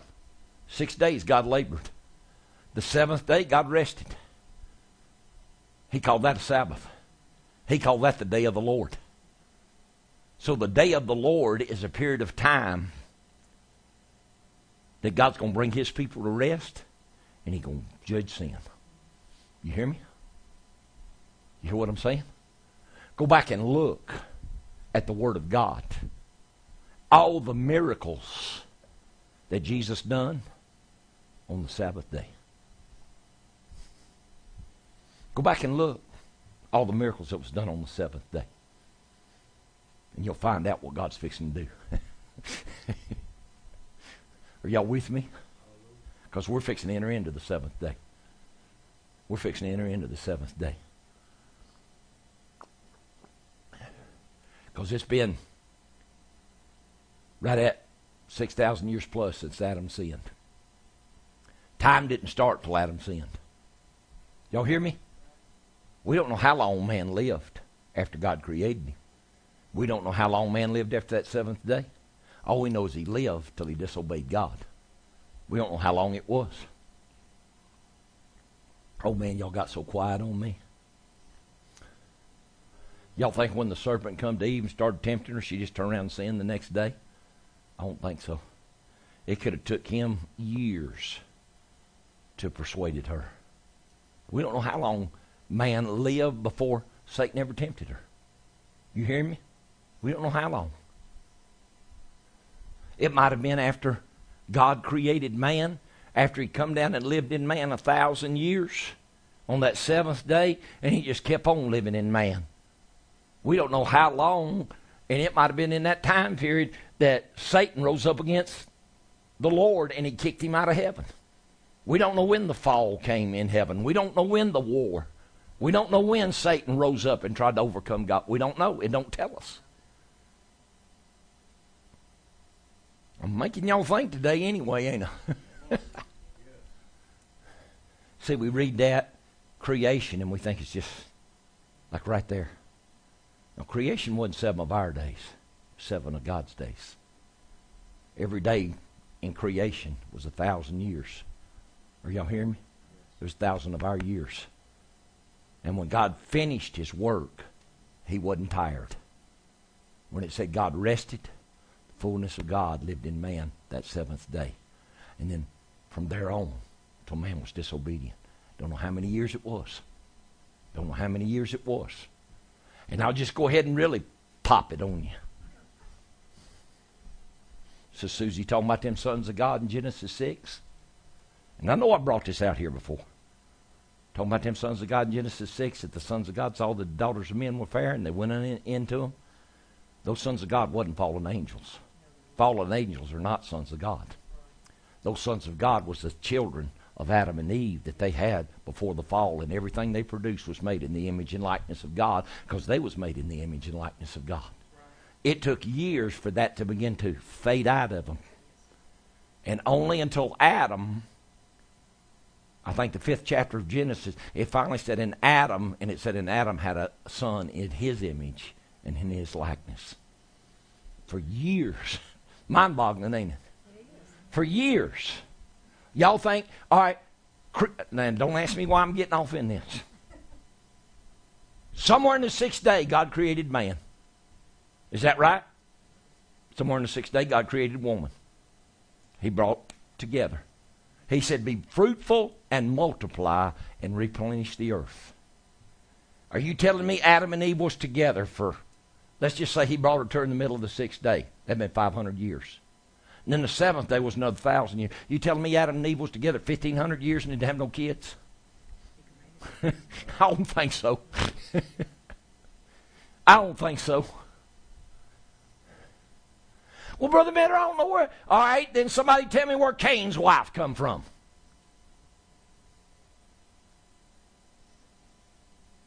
He said, replenish, multiply, replenish the earth. That's what they done. But everything that came forth out of them until they sinned was in the image and likeness of God. Every seed they produced was a son of God because Adam was a son of God. Didn't have no choice. You read Genesis and everything God created, it said that brought forth Every seed brought forth in its image and likeness. Everything that brought forth. Apple tree produced apples. Pear tree produced pears. Lions produced lions. Cows produced cows. Birds hatched out birds. Anybody believes this evolution junk ain't got sense God gave a billy goat. You tell me that two perfect species, male and female, evolved at the same time and kept seed alive after its own kind. You got to be dumb to believe that. You got to be uh, that. I mean, all these species out here, they produced a male and a female, and they evolved to keep their seed alive. I don't think so. I don't think so. I mean, man, if you believe that, you can't fix stupid. Not even with duct tape. now, I don't know how I got off on that, but I want to get back on. Y'all go with me to Judges, the third chapter. Maybe I can get back on track. I better be careful. Sister Pat might lift my appointment to be here next week. People have got to know what they believe. Amen. You got to know what this kingdom stands for, and you got to start declaring it. What other gospel has produced anything other than the gospel of the kingdom? Did y'all know Jesus preached the gospel of the kingdom? He preached the gospel of the kingdom. Everywhere he went, he preached the kingdom. And when he preached the kingdom, he healed, delivered, set free, made whole, delivered the lunatic, healed the maimed, the halt, the withered, the lame, the blind, the deaf. We ain't seen this kind of move of God because we ain't declared nothing. When the apostles got baptized in the Holy Ghost, they got baptized in a measure of the Spirit of Christ, they went out and started declaring the kingdom. Jesus spent that 40 days after his resurrection. I don't think he was with them all 40 days, but he showed himself alive. Bible said after his own passion. Whenever he desired, he showed himself alive to his disciples and instructed them in things pertaining to the kingdom. That's all he taught them was the kingdom. He didn't teach them nothing else. So when the Spirit of Christ, whatever measure they got, fell in them, they went out and began to declare the kingdom. And when they did, God began to produce miracles. Are y'all with me?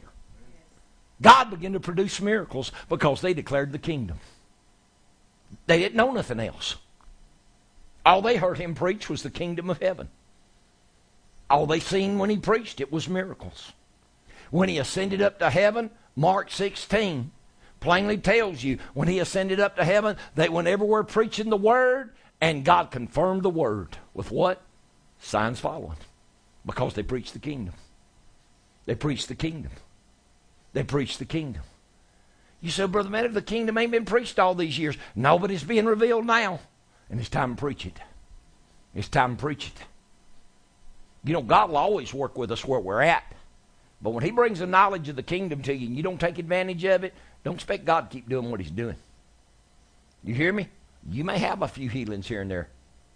You know, when the Lord spoke that prophecy, He said there's people out there, they're going to preach, they're going to be anointed, they're going to have a healing, they may be used in the gifts, but they ain't going to possess this kingdom. They ain't going to possess this kingdom. There are people just going to keep going on where they're at. And they ain't going to know that they've missed the kingdom.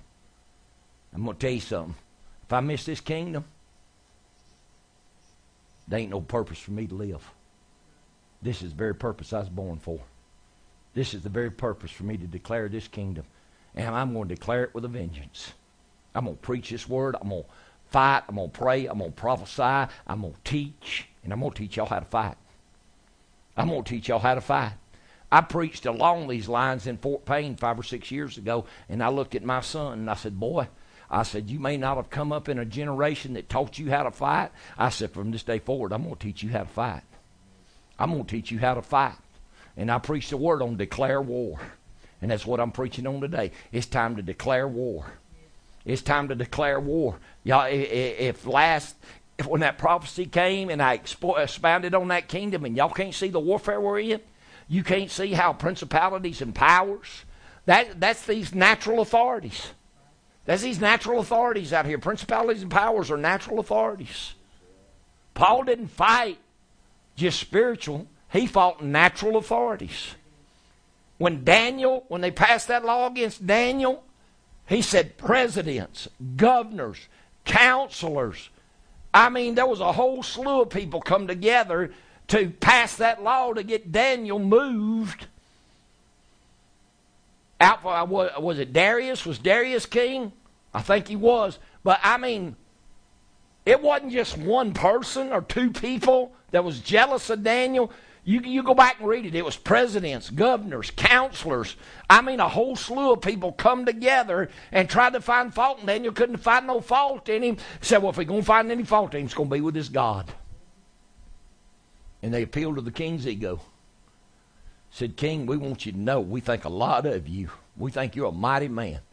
And we want you to know that we want you to pass a law that if anybody asks anything of any other God or any other man for 30 days, we won't put death in the lion's den.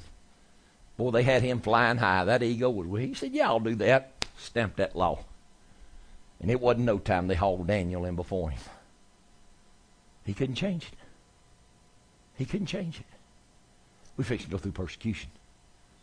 We fix to go through persecution. I don't care who gets elected. We fix to go through persecution. You hear me? Y'all, y'all, y'all think if she goes in, everything's going to be good? A woman ain't got no use for God. She ain't got no respect for life. She been wicked her whole life. You think if he goes in, everything's going to settle down? No, there, there, there's going to be trouble in this country if that man goes in. So whichever one of them goes in, there's going to be upheaval. We may have a little more time if he goes in other than persecution because it's coming either way. God may just give us more time, one with the other, but I don't care. God's still God. Y'all hear me? God's still God. I ain't worried about who gets elected. I'd like to see God's people have more time, but what do you pray? God, give us more time, give us mercy, give us grace. What people going to do? Just keep on sinning? I mean, how many times does God have mercy on us? How many times has God shed His mercy on this nation? And y'all just go out and bear with me the way the Spirit of God's taken me. But I mean, I uh, the Lord showed me years ago. He showed me all the way from the turn of the century in the 1800s, late 1800s, we had the Spanish American War. He said that didn't get people's attention. He said then we had World War One. That didn't get their attention. He said we had World War Two. You stir people up for a little while. He said right after World War II, he said World War II wasn't even hardly over. We had the Korean War. Then we had the Vietnam War. Then we had the war in Iraq in the early 90s. He said, We're fixing to head to the war. It's going to bring nuclear desolation. He said, Because no matter what I do to get my people's attention, he said, I can't get it. You think we've gotten so headstrong, so high minded, so lifted up in ourselves. But what did God tell him in Deuteronomy? He said, I'll give you the lands of the heathen. I'll give you their homes. I'll give you their vineyards. I'll give you their cattle. I'll give you everything they got. I'm going to strip them down, and I'm going to put it in your hands. And, I, and he said, and when you get it, your hearts are going to get hardened. You're going to turn from serving me. You're going to get lifted up in your own pride, all you possess, and you're going to tell yourself, I've done this. And you're going to turn from serving God. People today don't think America can fall. God's always been merciful to her. They don't think she can fall. Do I want to see her fall? No, sir. But she can fall. I saw it. I saw it. I preached for Brother Patterson. And, and I'm thinking it might have been right after 9 11, Sister Susie. I can't remember right offhand, but it was, it was September. So it might have been right after 9 11. But I was coming back from Brother Patterson's. I driving through them back roads. I went into a vision. I seen the Statue of Liberty fall to her knees. It wasn't just a little while, she got herself back up. Went on just a little while, I seen her fall to her knees again, and I seen her fall on her face. And Lord said she won't never rise again. And then I seen troops, tanks, armored carriers in our streets. Every couple of blocks, I seen troops all in our streets, in our major cities. Are you hearing me? You think what you want to. The Lord told me several years ago in Alabama, He said, These politicians have sold this country out. And if you want to make it, you better get a relationship with God. And you better start declaring this kingdom and living for the God and letting people know where you stand. Because there's fixing to be an act of God. There's fixing to be an I'm telling you, there's fixing to be an act of God. And I've been trying to get y'all prepared for it. I've been trying to get you ready for it because God is fixing to use somebody. But I said this many times when I was preaching at church in Alabama. I said, if God poured out the Holy Ghost tomorrow like he did in the book of Acts, who would know how to use it? Who would be ready for it? Who would yield to it? Am I getting y'all's attention today? Brother Donald, if he poured the Holy Ghost out like he did in the book of Acts, who would say, Lord, here am I? Here I am, Lord. Somebody had to be a yielded vessel. Somebody had to give themselves over to the working of the Holy Ghost. Holy Ghost don't just gonna fall on you and make you do things. Ain't gonna do it. Ain't gonna do it. You got to be a vessel that wants to serve God, wants to be used of God, and you've presented your body to Him a living sacrifice. But if God poured it out today, church ain't been taught nothing. They ain't been taught the gifts and the anointing and the workings of the Spirit of God. About everything going on now is just good old tradition, good old doctrines of men. Y'all see why people like me so much? I cannot stand tradition. It's got folks bound. It's got folks bound. It's got folks bound. It's got folks bound. And when the real move of God comes, they ain't careful. They're going to go right on in what they're in. And they're going to miss the very move of God that God predestined and for. There's people that are predestined for God and foreordained of God to do a work for God. They think they can't die lost. I've seen people die lost that was called and chosen of God. I've seen them die lost.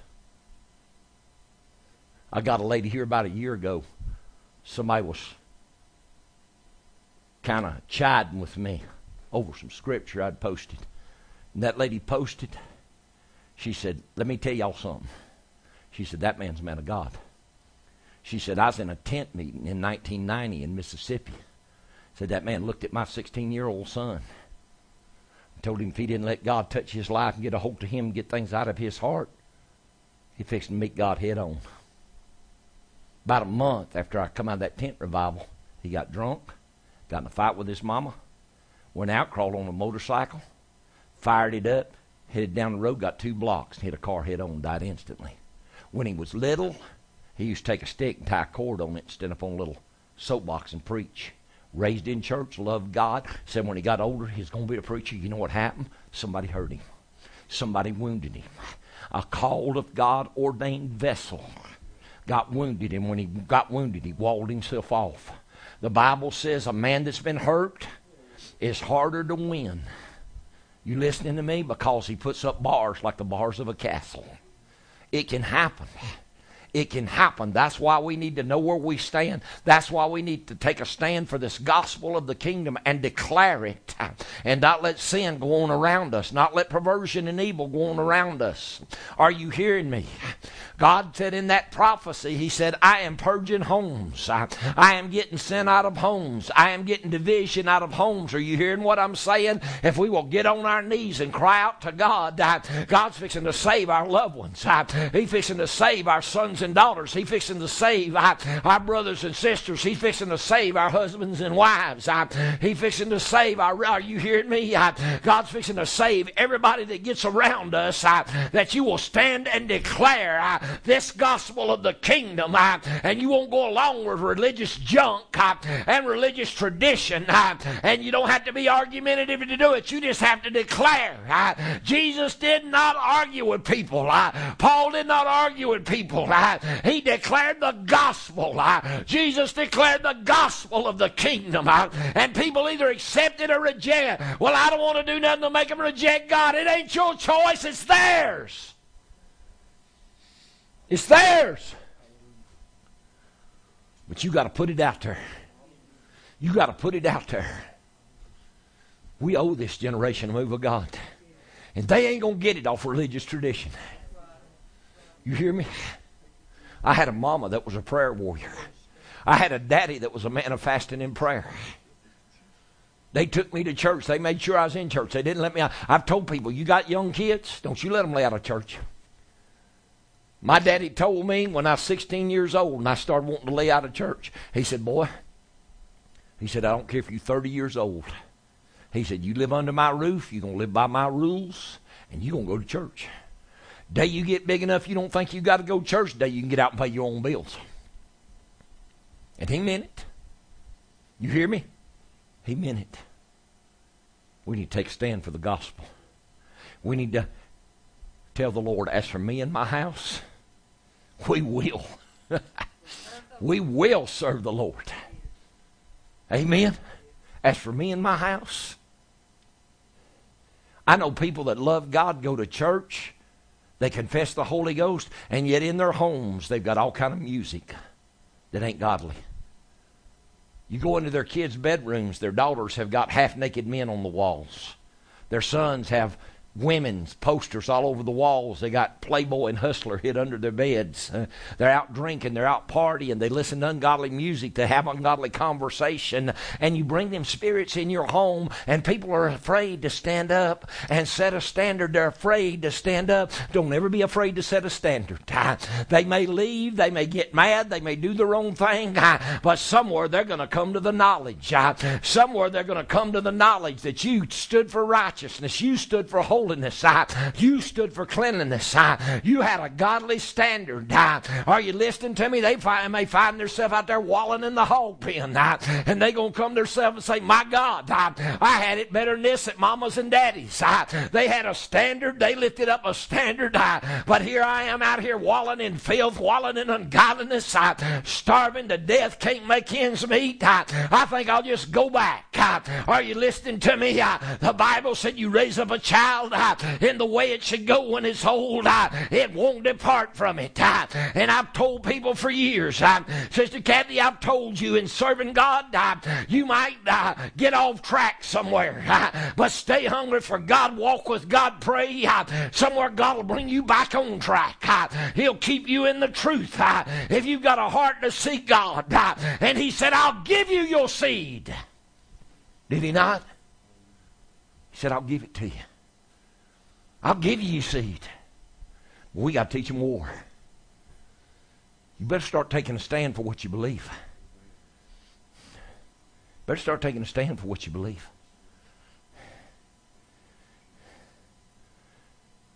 In Luke 4 and 18, Jesus come in out of the wilderness. Power of the Spirit.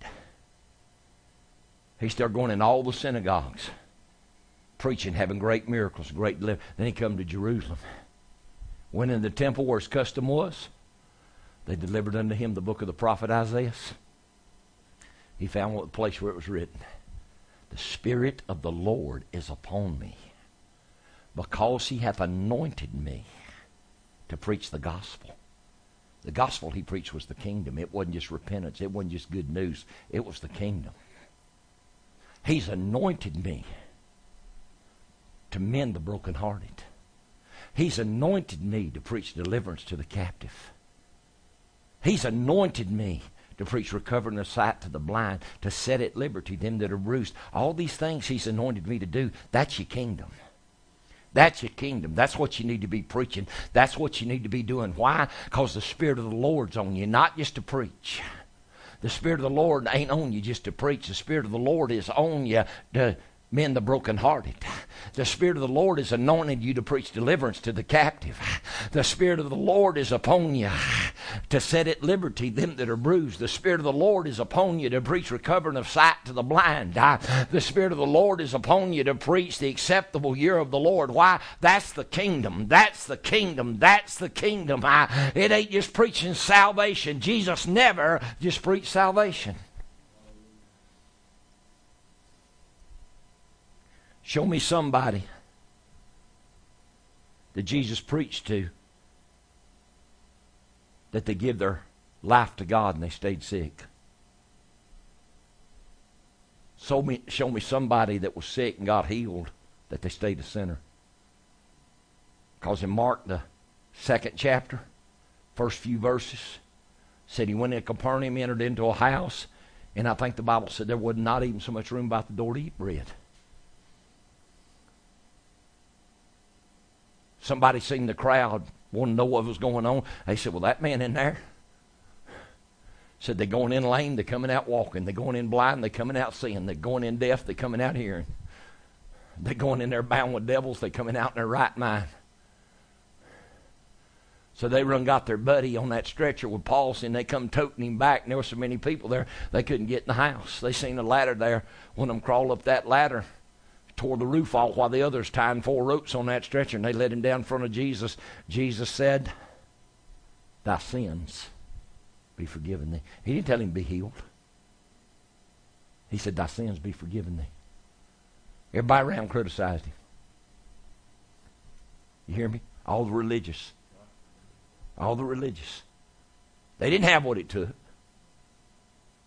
I don't know why people don't have nothing want to fight somebody that's got something. They'll do it every time. But they'll be in the first prayer line when they need a healing in their body or need a deliverance in their mind. And so they said, Well, who's this man forgiving sin? Don't he know that only God alone can forgive sin? Jesus perceived their thoughts. He said, To show you. Just to show y'all that the Son of Man hath power on this earth to forgive sin. He said, Man, get up and walk. He said, For which is easier to say? Rise, take up thy bed and walk, or thy sins be forgiven thee. You gonna pray for somebody to get saved? Go ahead and lay hands on for God to heal them and deliver them. Which is easier to say? It's like there's a fear in us. There's a drawback when it comes to really getting down in the gospel. Well, Brother Metter, I wanted them to come to church. I didn't want to get too bold. They didn't come to church no how. Nine, nine times out of a hundred, you witness somebody. They start weeping, crying. God breaks their spirit, breaks their heart. Next thing you tell them, well, come church. Slap hands on them. Right there. Pray the prayer of faith for them right there. Take them by the hand. Pray the prayer of faith for them. Tell them, I'm going I'm to pray for God to deliver you. I'm going to pray for God to heal you. I'm going to pray for God to set you free. I'm to pray for God to save your soul right here. God's going to do something. Because the gospel, I believe, is the gospel of the kingdom. This gospel sets you free. It won't just forgive your sins, it'll make you whole. Amen. Is anybody with me? Anybody with me? But we back away. We back away. We back away. Lord spoke to me to take my tent to Texas in 91. I had a man out there, he he asked me, he said, Will you bring your tent to Bryan College Station, big college town out there? And y'all, I was telling my son about this yesterday. He lives in Carrollton. I preached under a pastor's tent down there in either 79 or 80. And a lady come out there. She was young. She was in her probably early 20s. and something messed up in her back, and she was praying, and the Lord told her, said, I got a servant in, my, in this town. You go out to this tent tomorrow night, he going to be there. I'm going to give you a miracle. A woman come out that tent, God healed her. I went and put the tent up in Bryan, Texas, College Station there, just two towns right together. A man out there invited me to come. I said, only if you'll raise the money, get my equipment out there. I said, I ain't got no three or four thousand dollars to move no equipment no fifteen hundred miles. That man started selling barbecue and working on the side. He raised the money, get that tent there, the advertising, all the expenses, and the money to get us back out of town. I'm serious. And in that meeting, that lady had got healed in Carrollton. 11, 12 years ago, her husband had got transferred out there. Something had happened to her. She came and got healed her again. God healed her again. But I was in that town, and somebody come ask me, said, "Do you know where Crockett, Texas is?" Never heard of it. So will you come to Crockett, Texas, and preach? I prayed about it. I told them, "Yeah." We went to Crockett, Texas. Walked out there, tent was packed out. I mean, just absolutely packed out. And somebody come around to the back of the tent that night and said, Brother Matter. I said, What? Said, see if you can kind of lay off that sin stuff tonight. I said, Do what? You know, just don't preach it so hard. I said, And for what reason? Well, we understand that Kenny's Rogers' mama goes to these holiness meetings. And she, I got word she might be here tonight. I said, Really?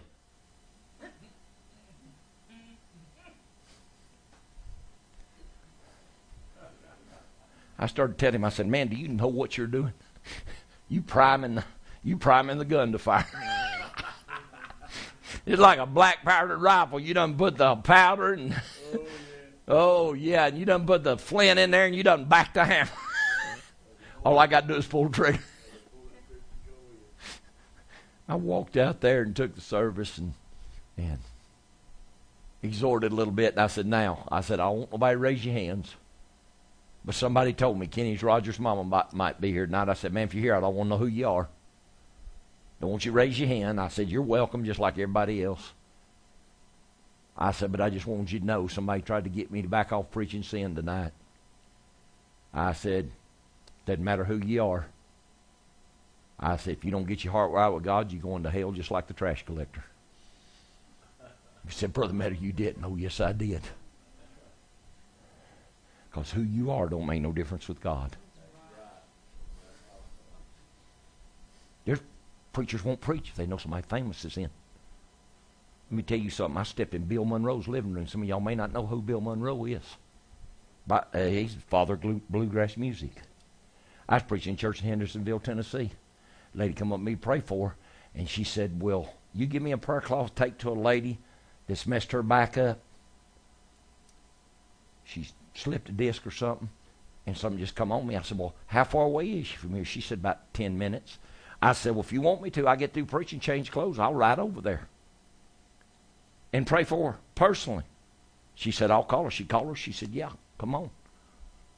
So we followed people out of Hendersonville, Tennessee, followed them down a road probably a mile long, just a gravel road, and and went in the house. And she said, "I'll go get her." And my daddy was standing there talking to this man that we'd followed him and his wife over, and he kept talking about Bill Monroe. And Daddy said, "Well, when I was a boy, he said I used to deliver Bill Monroe's newspapers in East Nashville." And they kept talking this and talking that, and and and finally I said, "Well, y'all keep talking about Bill Monroe. Why?" He said, "Man, you're standing in his living room." I said, "Really?"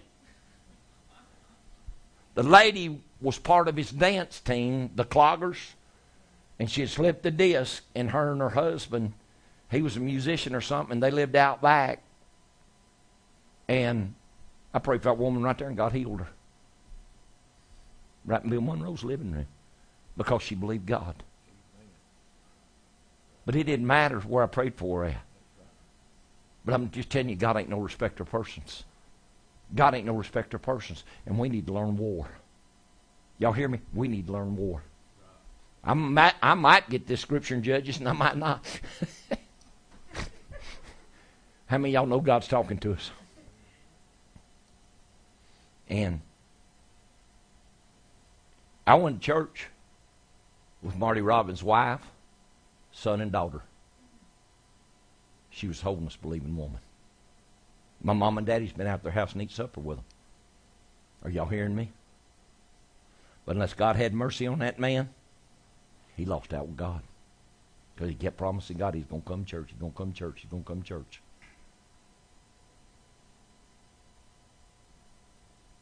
But you don't keep making God promises and not fulfill them. You hear me? Just like Sister Susie said, road to hell's paved with good intentions. There are a lot of people intend to do a lot of things. You can't just do. I mean, you can't just intend. You got to do. Amen. Judges, third chapter. Let's try it again. First verse. Now, these are the nations which the Lord left to prove Israel by them, even as many of Israel as had not known all the wars of Canaan. Only that generation, only that the generations of the children of Israel might know to teach them war at the least, such as before knew nothing thereof. So the coming generation didn't know nothing about war. Didn't know nothing about all the wars that Joshua fought and the children of Israel fought when they crossed over Jordan. Right there it says they didn't know nothing about war. Nobody taught them war because time they come along, things got peaceful. Things have settled down. They didn't learn war. We got a church generation don't know war. Can anybody give me an amen? That's reason. That's reason people can't stand.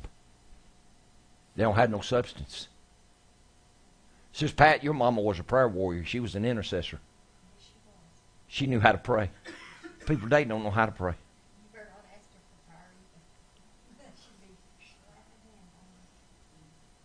I, I, I have people all the time say, All right, now all you prayer warriors, get together. I need prayer.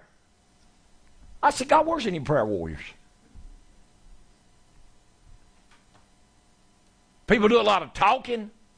They got a lot of rhetoric. I'm going to tell you, you want to hear a message that'll tear you up? Get David's Wilkerson on, was it the cry of anguish?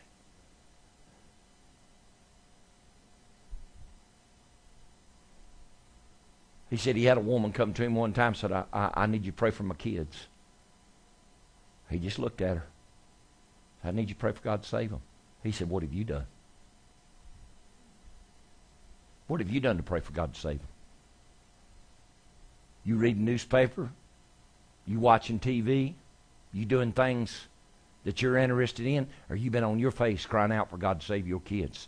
Don't come ask me for God to save your kids when you ain't putting no effort in God saving your kids. It's called the cry of anguish. I, got, I believe I made copies of it and give it to everybody in Fort Payne at one time, several years back. Was that word, do you ever heard it, Sister Susie?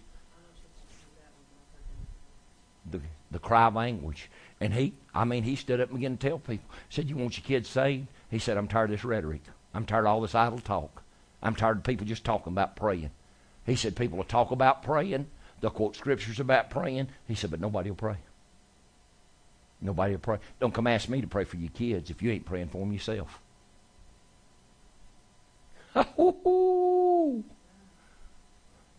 I said, boy, is that ever right? Don't come talk to me about revival. Don't come talk to me about a move of God. Don't come ask me to pray for God to give your church revival if you ain't praying yourself. See, we want the pastors and the preachers to do all the work. I remember Sister Angela come to my church, gosh, 10, 11, 12, 13, somewhere in there, and she preached a message. Church packed. She preached a message on a Sunday. And said, that pastor ain't your pack mule. Y'all remember that? She walked right up there where I was sitting, and she took a towel and she preached on the scriptures out of Balaam and that mule, how that mule rebelled, what Balaam wanted it to do, and where Balaam wanted it to go, because he knew it wasn't the mind of God. And she took that towel and she she smoked me. And she said, This is what y'all doing, you preachers. And she said, You think you preachers are supposed to bear your burdens and bear all your labors. And said, Y'all ain't doing nothing. Buddy, I had some people leave the church that day and never came back. I'm serious. They got offended at that word. You don't need to get offended when God speaks. You get yourself in the altar. get your heart right. Man, ain't this a strange service? But ain't it good? Ain't it good? God's trying to get our attention. You got a people that don't know war. You hear me? There are very few people in my generation that understands war. And if I hadn't taught my kids war, I got a son that's a prayer warrior. And there's a working of the Spirit of God. But he listened to his daddy pray. He learned to pray, Sister Pat, by listening to me pray. I did not try to mold my son in his walk with God. I did not try to channel him in any type of ministry. I did not sit him down and try to counsel him to do this and do that. Only when he would come talk to me would I give him direction. He learned everything else by the preaching of the word and by listening to his daddy pray. He learned. He was hungry. He wanted to go somewhere. He wanted to do something for God. And he come when he was in college and he got saved. Friday night, he would leave Macon, Georgia, drive to our house in Conyers. Saturday, he would get in the car with his mama, come to church. Be there Saturday, be there Sunday, get in about 7, 8 o'clock Sunday night, maybe 9 o'clock Sunday night, and most time he'd stay at the house to 10.30 or 11 talking to his mom about the Lord, and then he'd drive back to Macon, get there at 1.30, 2 o'clock morning, know he had to get up and go to class. He had a hunger for God. Had a hunger for God. He wants to do something for God. He wants God to use him. He's presenting himself to the Lord. God's teaching him war. I remember Sister Susie come to church and I wasn't there. And I don't know if she knew that I wasn't there. Do you remember telling me that, Sister Susie? Y'all came to church and you heard somebody up there praying. And you thought at first, well, that's Brother Metter. But when he got up, it wasn't Brother Metter. She says, oh my God, that's Brother Metter's son. You know how he learned? Listening and watching. I can teach you war if you're willing to learn. I've tried to teach y'all a body ministry and a corporate prayer builds a strong church.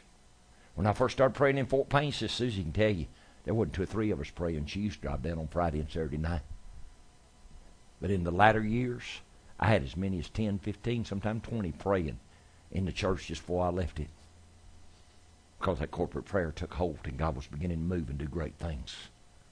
We've got to listen to what God's telling us. We've got to learn to follow instructions. Does anybody know what a DI is in the military? It's a drill instructor. When raw recruits come in, they put them under a drill instructor. And you know what that drill instructor's there for? To train them to obey orders to keep them alive, especially in a time of war. You don't follow instruction, devil will kill you. Amen. Y'all just look at me as your drill instructor. I don't care how you look at me. Just pay attention to what I tell you. And let's learn to labor together. Because if we don't start fighting, the devil's fixing to take some folks out. We got to learn more. We got to start fighting. You can pray individually at home. You're supposed to. But you still need corporate prayer. Amen. We still need corporate prayer. We still need to pray together. Uh, show me somewhere in the the only place I found in the book of Acts where the Holy Ghost was poured out that it wasn't poured out corporately was on Paul. Everybody else, it was a group. It was the day of Pentecost, chapter 2. It was the apostles in chapter 4. They were all gathered together in a house. It was book Cornelius, chapter 10. It was the, however many it was in Acts 19 in, up there in Ephesus, 10 or 12, but everywhere the Holy Ghost was poured out, Samaria, it fell on them corporately. Y'all hear me? We need corporate prayer. We need the body coming together. We need people praying together. Ooh, it's getting quiet in here. getting quiet in here. Psalms 144. I'll just give you my scriptures. Maybe they'll y'all take them and study them. I didn't write down any commentary on these notes. I just put scriptures down. Didn't have time writing down. The Lord give them to me too quick. y'all with me? Psalms 144, verse 1. Blessed be the Lord my strength, which teaches my hands to war and my fingers to fight. My goodness, my fortress, my high tower, my deliverer, my shield, and he in whom I trust, who subdueth my people under me. Y'all see that? David prayed and he said, Lord, teach my hands to war and my fingers to fight. I woke up one night back in the 70s out of a dead sleep. And when I come to myself, I had my hands raised sitting in the bed, and I was working my hands like this. And when I realized what I was saying, I said, Lord, teach my hands to war and my fingers to fight. Have you ever asked God to teach you how to fight? Have you ever asked God to teach you war? It's time to start. It's time to start. Because I'm going to tell you something. Jesus said, Your enemies are going to be there your own household when it comes to the gospel of the kingdom. Ooh. Is that not what the word says? Is that not what the word says? You're going to have to know how to deal with people. You can't be ugly to people just because they don't understand the gospel. And I know there's people going to get upset with me, but all this teaching come out back in the 70s and the early 80s how that you're supposed to leave your families and go preach the gospel. That wasn't never taught right. Wasn't never taught right. The reason it wasn't taught right is prophet's ministry didn't need to be leading God's people no how. It's supposed to be being led by the fivefold ministry.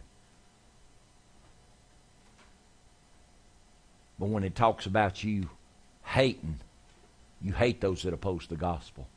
If your family opposes the gospel, there's something that'll stand up in you and you'll choose the gospel first. That don't mean you abandon them. That don't mean you go off and leave them. That don't mean you mistreat them. Oh boy, it's getting quiet in here. There's too much been taught wrong. It's time to get some things taught right. Time to get some things taught right.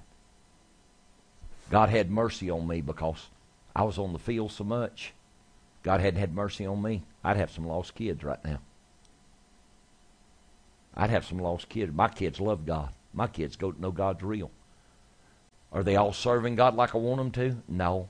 But they ain't out in sin and perversion and evil neither. God's had mercy on me. God's been good to me and my wife. But you know why he did? Because he knew our hearts. He saw our dedication. He saw our time of seeking the Lord. And I'm telling you, if y'all fight with me and you'll hold on with me, God's getting ready to bring you bring you young'uns in. He get ready to bring your seed in.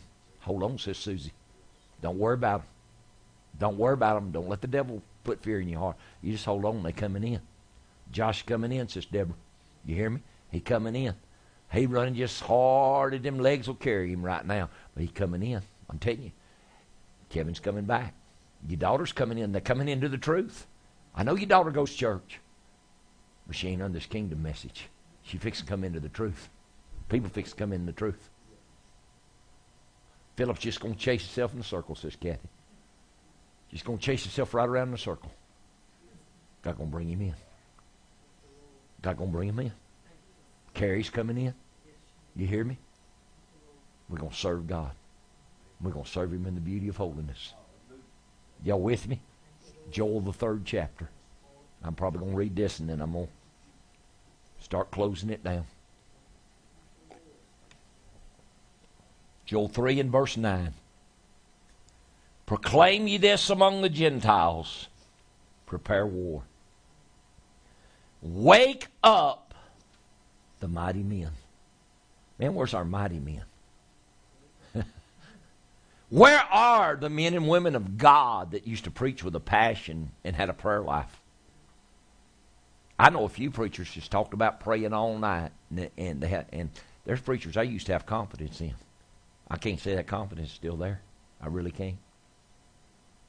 Because I see too much junk taking hold of people, too much tradition, doctrines of men. I see too much getting in people's lives. This is a pure gospel. It's a clean gospel. It's a holy gospel. And I'm going to declare it. Y'all don't want to get embarrassed? You might ought to cut me a wide circle. Because I'm probably fixing to stir some things up. I've been telling y'all this for a while. I'm just waiting. I ain't, I ain't going to be stupid, but I'm waiting on the leadership of the Spirit of God. Because it's fixing to get messy around here. I'm going to stand and declare this gospel. Amen. Let all the men of war draw near. Let them come up. Beat your plowshares into swords and your pruning hooks into spears. Let the weak say, I'm strong. Ain't y'all been doing any plowing here lately? Y'all been pruning anything? If you hadn't, then it's time to beat your plowshares into swords and your pruning hooks into spears. Let's go back to fighting. Because souls ain't being brought in. Souls ain't being brought in. We ain't seeing no move of God like the book of Acts. We ain't seeing a soul saving revival. My God, you can labor in church for a year and probably not see two or three souls come in. And that's pathetic. I'm talking to myself. I know God's got a time. This is God's time. We're fixing to bring in souls. So he said, beat them plowshares. Quit plowing ground when ain't nothing happening. Quit pruning when ain't nothing bringing forth fruit. And turn around and beat them into swords. And beat your pruning hooks into spears. And let the weak stand up and say, I'm strong. I'm strong. How many people you know that's strong in the Lord? How many people you know that's strong and confess they're strong in the Lord? Not many.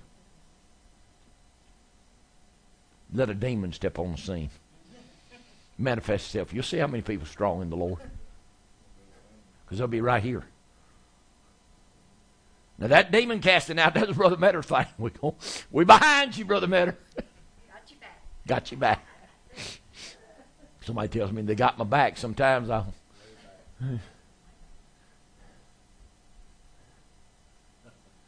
Brother Metter, we with you. Is that you way back there? That's me, Brother Matter. Well, you need to get a closer. I can't even hardly tell who you are. If you're going to stand, let's stand and fight. Let's stand and fight for this kingdom. He said, Wake up the mighty men. Wake them up. Wake them up. Why? Right now, there's multitudes in the valley of decision. People don't get some direction. They don't get some leadership. They don't get some help. They fix, a lot of people fix to go the wrong way. Have you ever seen people so confused? Naturally, politically, spiritually, or just confusion? I mean, you don't know what the people that me and my wife, y'all know, we started going out and walking and hiking, and we hiked up Town Ball here a couple weeks ago and just sat up there on the top. You know, they got that observation tower up there and just sat out on the bench. Man just started talking to me about the election. Everywhere I go, I don't know what to do. I don't know what to do. I don't know what to do. Just confused. See, preachers don't know what to do. Preachers don't know what to do. They don't know how to teach people. I'm teaching you to fight. Let me tell you something. You pray, Get on your knees, pray, and ask God what to do. He'll show you who to vote for. I don't care who you are, you need to vote. And I seen one of them men that was running for president vowed to stand with the party winner. Went and rode in. Somebody wasn't even running. I said, How ignorant are you? Dividing instead of standing because I'm going to tell you, they, they, one thing's got, really got me voting. That's the Supreme Court. If you don't vote for nothing else, you need to, you need to vote for that Supreme Court to keep conservative judges on that bench. Because they, they, they said this next president could replace one to four of the justices. And if it's a liberal in office, they're going to try to put liberals in. We don't need any more liberal justices. We're fighting too hard to keep our constitutional rights as it is. Y'all hear me? It's time to pray. I ain't, t- I ain't going to tell you who to vote for. Don't come ask me. I'll tell you, pray. Let God speak to you. Let God, but my God, go vote. And don't write somebody's name and they ain't running. And don't vote for somebody ain't got a chance to win. I mean, candidates out there running two and three and four percent, and people gonna go vote for them. You're wasting your vote. Well, I don't know who to vote for. I'm just gonna stay home. Then you stay home, don't vote. I don't want to hear your complaints. I don't want to hear you complaining because things ain't right. God give you the the mind to vote, the ability to vote, and you got the right to vote. Go vote. Amen. Go vote. Let the Lord lead you who to vote, but go vote. Because whether you realize it or not, you're fighting for this nation. And we need our liberties in this nation. Because you don't want to try to preach the gospel in a nation that's turned against Christianity. No, you don't. And there's a war against Christianity. Is there not? Y'all can't see it right now. But I'm I remember when the Lord told me. Let me see if there's any of these over here I need to I got about another half dozen scriptures, but I think I'll just wait and bring them out later. Now I think I'm gonna go to First Corinthians and let's see, is it First Corinthians? Yeah, it's First Corinthians ninth chapter. I won't bring this now. But I remember the Lord told me years ago. Y'all remember that Supreme Court justice in Alabama? Went through all that because he wouldn't let them take the commandments off courthouse walls down Montgomery. And they suspended him. Well, he run for governor and didn't get it, and they put him back on the bench, and now they just suspended him again because he stood up against them, uh, uh, against this marriage equality stuff. Wouldn't issue. He told all the the probate judges in Alabama said, "Don't you issue marriage license for them people." He said, "I don't care what Supreme Court says." He said, "It ain't up Supreme Court." He said, "It's up to the states." And he said, "The state of Alabama said you ain't gonna do it." they suspended him again. But back probably around 2010, 2011, might have been earlier. But when they were fighting to keep the commandments on the walls of the courthouse in the state of Alabama, Lord told me, He said, I'm not a religion. I mean, Lord spoke right here. He said, I'm not a religion. He said, I'm not Buddha. I'm not Muslim. He said, I'm not Confucius. He said, I'm the true and the living God. He said, when they take my laws and my words off their courthouse walls, he said, they're going to taste my wrath. Y'all hear me? So it's important what we do. It's important how we pray, and it's important what we pray for. That's the reason you need to know what you believe. You need to know what you believe. We're in a warfare, children. You ain't fighting flesh and blood. You're fighting against just exactly what I'm talking about. You're fighting against governments. It was the government here in Kentucky put that woman in jail a year or two ago when she refused to issue that marriage license for that perverted couple. They've taken people's businesses and fined them hundreds and thousands of dollars because they wouldn't bake a cake or fix a bouquet or they ain't right. That's an attack on Christianity. When somebody says, I refuse. But now you walk into a Muslim bakery or anything like that, tell them you want something Christian done, they'll refuse to do it. They won't touch them. We're under attack. Spiritual wickedness in high places. Rulers of darkness of this world. That's your witchcraft. That's your soothsaying. That's your voodoo. That's the forces of hell. I want nothing to do with it. But we got to learn to fight. Amen. We got to learn to fight. So I'm going to read you this out of 1 Corinthians, the ninth chapter.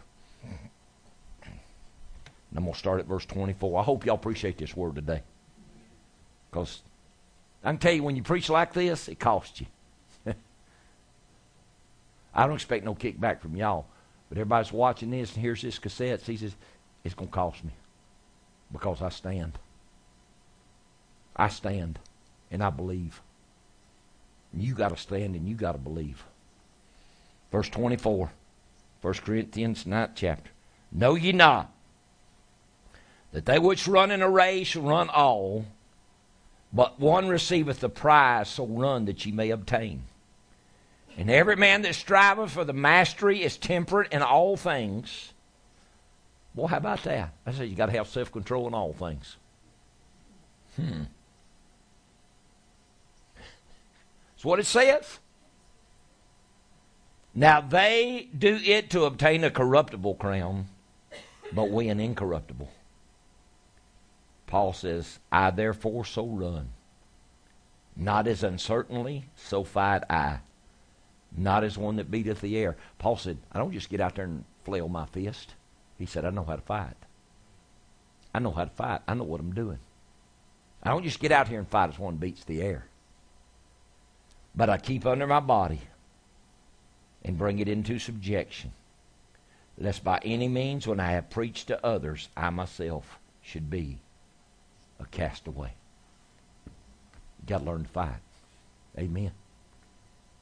You got to learn to be led by the Spirit of God. What did God tell us a couple of weeks ago? The weapons of our warfare are not carnal, but they are mighty through God. And people will quote that scripture, don't have no idea what it means. Don't have no idea how to fight. God wants us to be warriors. Amen. Show me a warrior that can go put armor on and don't know what to do with it. I remember years ago the Lord gave my vision, uh, my wife a vision. She saw this beautiful shiny armor. Beautiful shiny armor. She done research on it and everything. She was going. I think she may have taught it on one of the ladies' meetings or something. But she saw this beautiful shiny armor. She even researched the boots that they had, the, you know, the ones that come up and then on the bottom of them had big spikes where they could anchor their feet in a battle and they couldn't get pushed back and couldn't get moved and knocked off balance. And Lord took her into, I think it was a vision, could have been a dream, but I believe it was a vision. She saw that beautiful armor. Didn't have one nick on it. Didn't have one bloody spot on it. Didn't have one scrape mark on it. It was sitting against the wall. and the Lord told her, he said, It ain't doing you no good right there. There wasn't a scuff mark on it nowhere. You know, them men use them shields as weapons. A lot of times they use them for weapons to push and fight and hit and drive the enemy back. There were scuff marks on them. There was dings in them. There was dents in them. There was blood on them. The Lord told me back in 95 he said there's only one of the weapons of the warfare in Ephesians 6. He said that's an offensive weapon. He said everything else you use for defense. And he said all my people are doing is defending themselves against the devil. They ain't fighting. If you don't ever get on the offense and go after the enemy and go after things. And he said that's the sword of the Spirit. He said everything else generally is to defend yourself. The helmet, the shield, the breastplate, the girding, the boots. He said, that's all to defend yourself with. He said, you better take that sword of the Spirit, learn how to use it. And Lord showed me, He said, that sword of the Spirit, He said, it can kill, it can wound, it can maim, or He said, it can cut every tie and every bond. He said, depending on how you use it. He said, you got to learn how to use it. Got to learn how to use your weapons because they're not carnal. The weapons of our warfare are not carnal, but they are mighty through God, through the direction of the Spirit of God. They're mighty to what? To the pulling down of strongholds, to the casting down of imaginations. Do you know the devil will work in the midst of the body of Christ and put thoughts in people's hearts about different members of the body? Cause people draw back. Cause people draw back one from another. Amen. It takes every joint to supply. What God's put in your life needs to supply strength and wisdom and understanding to somebody else. Every joint supplies. So when the devil puts division there, it's to separate. And Jesus himself said a house divided can't stand. Is that right? Is that right? House divided can't stand. I appreciate the Lord today. And this just come in my spirit. I don't know how many of you are wishy washy on abortion, but the Lord said that question for me years ago. I was praying about it because, you know, it got really out on the front in our country several years back. And I was praying about it, and the Lord spoke to me.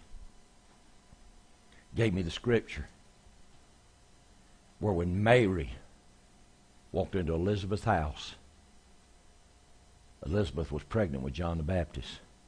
Mary had just conceived Jesus. And when she walked in and spoke, John the Baptist leaped in her womb. John the Baptist leaped in her womb six months old. And she said she, he heard the voice of the mother of his Lord. So Jesus was done in that womb. John the Baptist was in that womb. Six months old. Hallelujah. There was life in that womb.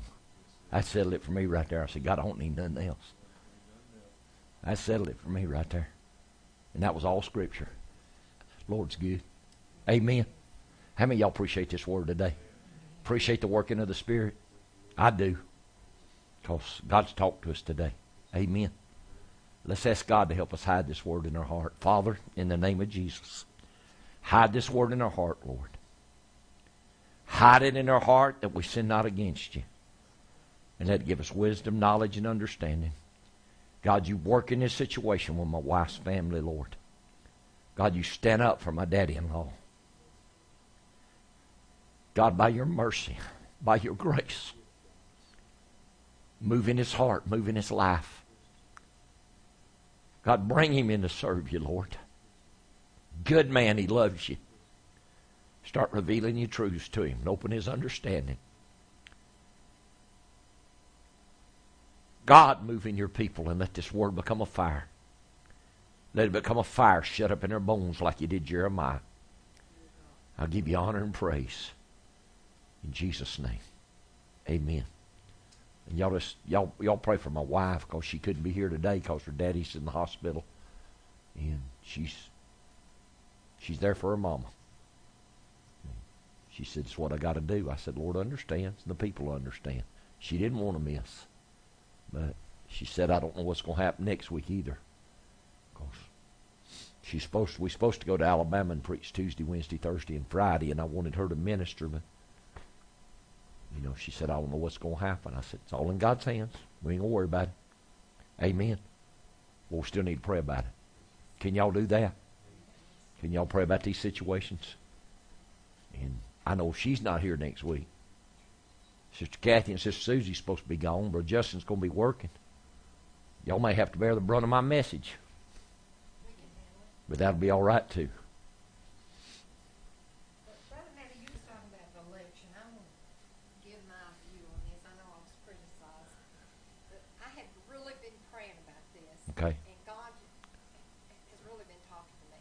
He said the only good thing that's going to come out of this election will be Mike Pence. He is a true Christian. He is. And he, he will be the president. Well, Trump will go on doing his thing just like he's always done, but Mike Pence will lead the country. What I, I'll tell you what I felt six months ago. And I talked Sister Daniels and I told her this. I said, Donald Trump wins. I said, he's not going to stay in office. He don't want it. He just wants to know he can get it. I said, whoever he selects to be his vice president, he will resign after a certain length of time. And I may have told y'all, some of y'all this. I said, he will revi- resign after a certain length of time. And I said, whoever that vice president is, I said, will be the man that will lead this country. And I said, I believe God's going to let him make the right choice. That's what I felt. And I, I may have told you, Sister Kathy. I told Sister Daniels. I told my wife. I've told several. I said, if he gets it, I said, he don't want it. He just wants to know he can get it. I said, because he's only going to put up with the aggravation of it so long. And when he can't get done what he wants to get done, he's going to give it to his vice president. Yep. So we need to pray. Amen. It's just like God. He will lead the country. Yeah. I believe he will. I believe he's a good, godly man. It's just like when I saw George Bush on his knees in that vision in 2000, a month before the election. He was on his knees in the White House in the Oval Office There's a big rug there. It's got the presidential seal on it. I saw George Bush on his knees weeping. Didn't see his face at first. He's on his knees crying out for God to give him wisdom to lead the nation. And he raised up, and I saw his face. It was George W. Bush. And the Lord said, "You tell my people to pray, put the right per- put the right man in office, because this country's fixing to go through calamity." And y'all know what happened. Lord ain't like I said, He ain't showed me nothing. But I'm gonna vote in favor of the Supreme Court. Somebody asked me, said, Brother Matter, who you gonna vote for? I said, I ain't voting for nobody, but I'm voting against a lot of things. and a liberal Supreme Court's one I'm voting against. Amen. The persecution on Christianity, I'm voting against. And God can give us strong leaders in the midst of adversity. So let's pray. Because next time I see y'all, we'll have a new president. Amen. And I want the right person. I want God's person to be put in office. And you tell people, go vote. Don't waste your vote. Don't be stupid and write in Donald Duck. Don't be silly. I saw one of them senators up in the northeastern part of the country said she was going to write somebody else's name in. Republican said she's going to write somebody else's name in. And she stood there and they interviewed her and she, uh, she agreed with every one of the policies that the Republicans were standing for and running for. And she said, I'm going to write somebody else's name in. I said, You don't even need to be a senator. You don't even need to be a senator. It's time to pull together. It's time to pray together. It's time to seek God. This nation's raised up to preach the gospel and send it to the ends of the earth. We need America's prosperity to send the gospel. Amen. Is that right? So, y'all fight with me. Fight for your nation. Fight for your government. Because this ain't what God intended. The pollution and corruption and junk that's got in government, and I'm talking about on both sides, ain't what God intended this nation to be. So we got to fight. Amen. Let's fight for the faith. Do you love the Lord? Amen. Stand on your feet and let's get some offering buckets out here. And do what's right in the eyes of the Lord. Huh? I won't be here. I've got to go on in and get ready and and y'all can come pray. All right, prayer tomorrow night at seven. Seven, seven thirty, somewhere in between. I'm sorry I just can't be here. We gotta we gotta get ready to go to Alabama first thing Tuesday morning. We're going to pay you for that good message, brother. Praise God, I love you. I appreciate the day God put you in my path. I You really know, do. uh, last week, brother, I think we'll turn it over to Sister Pat, maybe let her preach.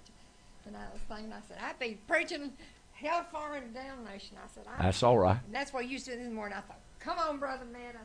People don't preachers don't preach it like they used to, no, they and they need to. Thank you, sis. I appreciate you. I'll tell you, I wore these boots before I would get my toes. Hallelujah. That's what we need. I need it. Yes, ma'am. Amen. It. Do you love him? You appreciate him? We just gonna pray and be dismissed. Y'all play, please pray for us, because like I said, I'm preaching Tuesday, Wednesday, Thursday, Friday. Be back up here Sunday, and I still battle physically sometimes, but usually God speaks to me, go somewhere. He'll give me super strength. Y'all gonna be on the road, says Susie, next weekend, Saturday, going to Savannah.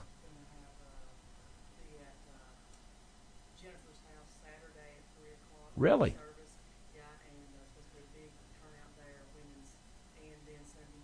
At Savannah.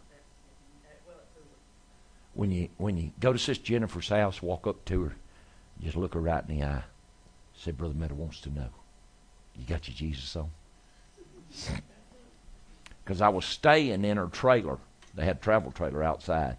They let us stay in it. And I was in there talking to her one night. Sister Angela was there and was talking about the Lord. And she told me, she said, I got disc all messed up and I got one leg shorter than the other. I said, Really? She sat down and I looked at her leg and it's about like that. And I said, okay. I walked outside. Just started meditating on the Lord. I felt that spirit. So I went back in to pray for her. And she says, Brother Meadow went outside and got his Jesus on. Come back in and pray for me. So every time I see Sister Jennifer, and even sometimes I'll text her or call her, I say, Got your Jesus on? She said, Yes, sir. So you ask her, said, Brother Meadow wants to know, you got your Jesus on. We're just going to pray and be dismissed. Father, I thank you for this word. Thank you for the working of the Spirit. I thank you for that spirit of prayer more than anything. Oh, Almighty God, be with us, strengthen us, keep us. God, give everybody you traveling mercies and grace. Let the name of Jesus be magnified and honored and praised. In Jesus' name, amen. And those of y'all that don't know, uh, y'all know Brother Scott at Twin City. He's assistant pastor. His wife passed. His sister Jessie passed away Friday morning. She passed away. His uh, his wife passed away. She they just found out when I was down there. Uh, when I preached that funeral down there, she had cancer. And and he uh, he called me. I think Justin was with me when he called me, and I prayed for her and said they just he just eat her up. So y'all keep her in prayer, and y'all there's only two pages to each one, but y'all keep them in prayer. God bless you. I love you. Y'all pray for us, okay?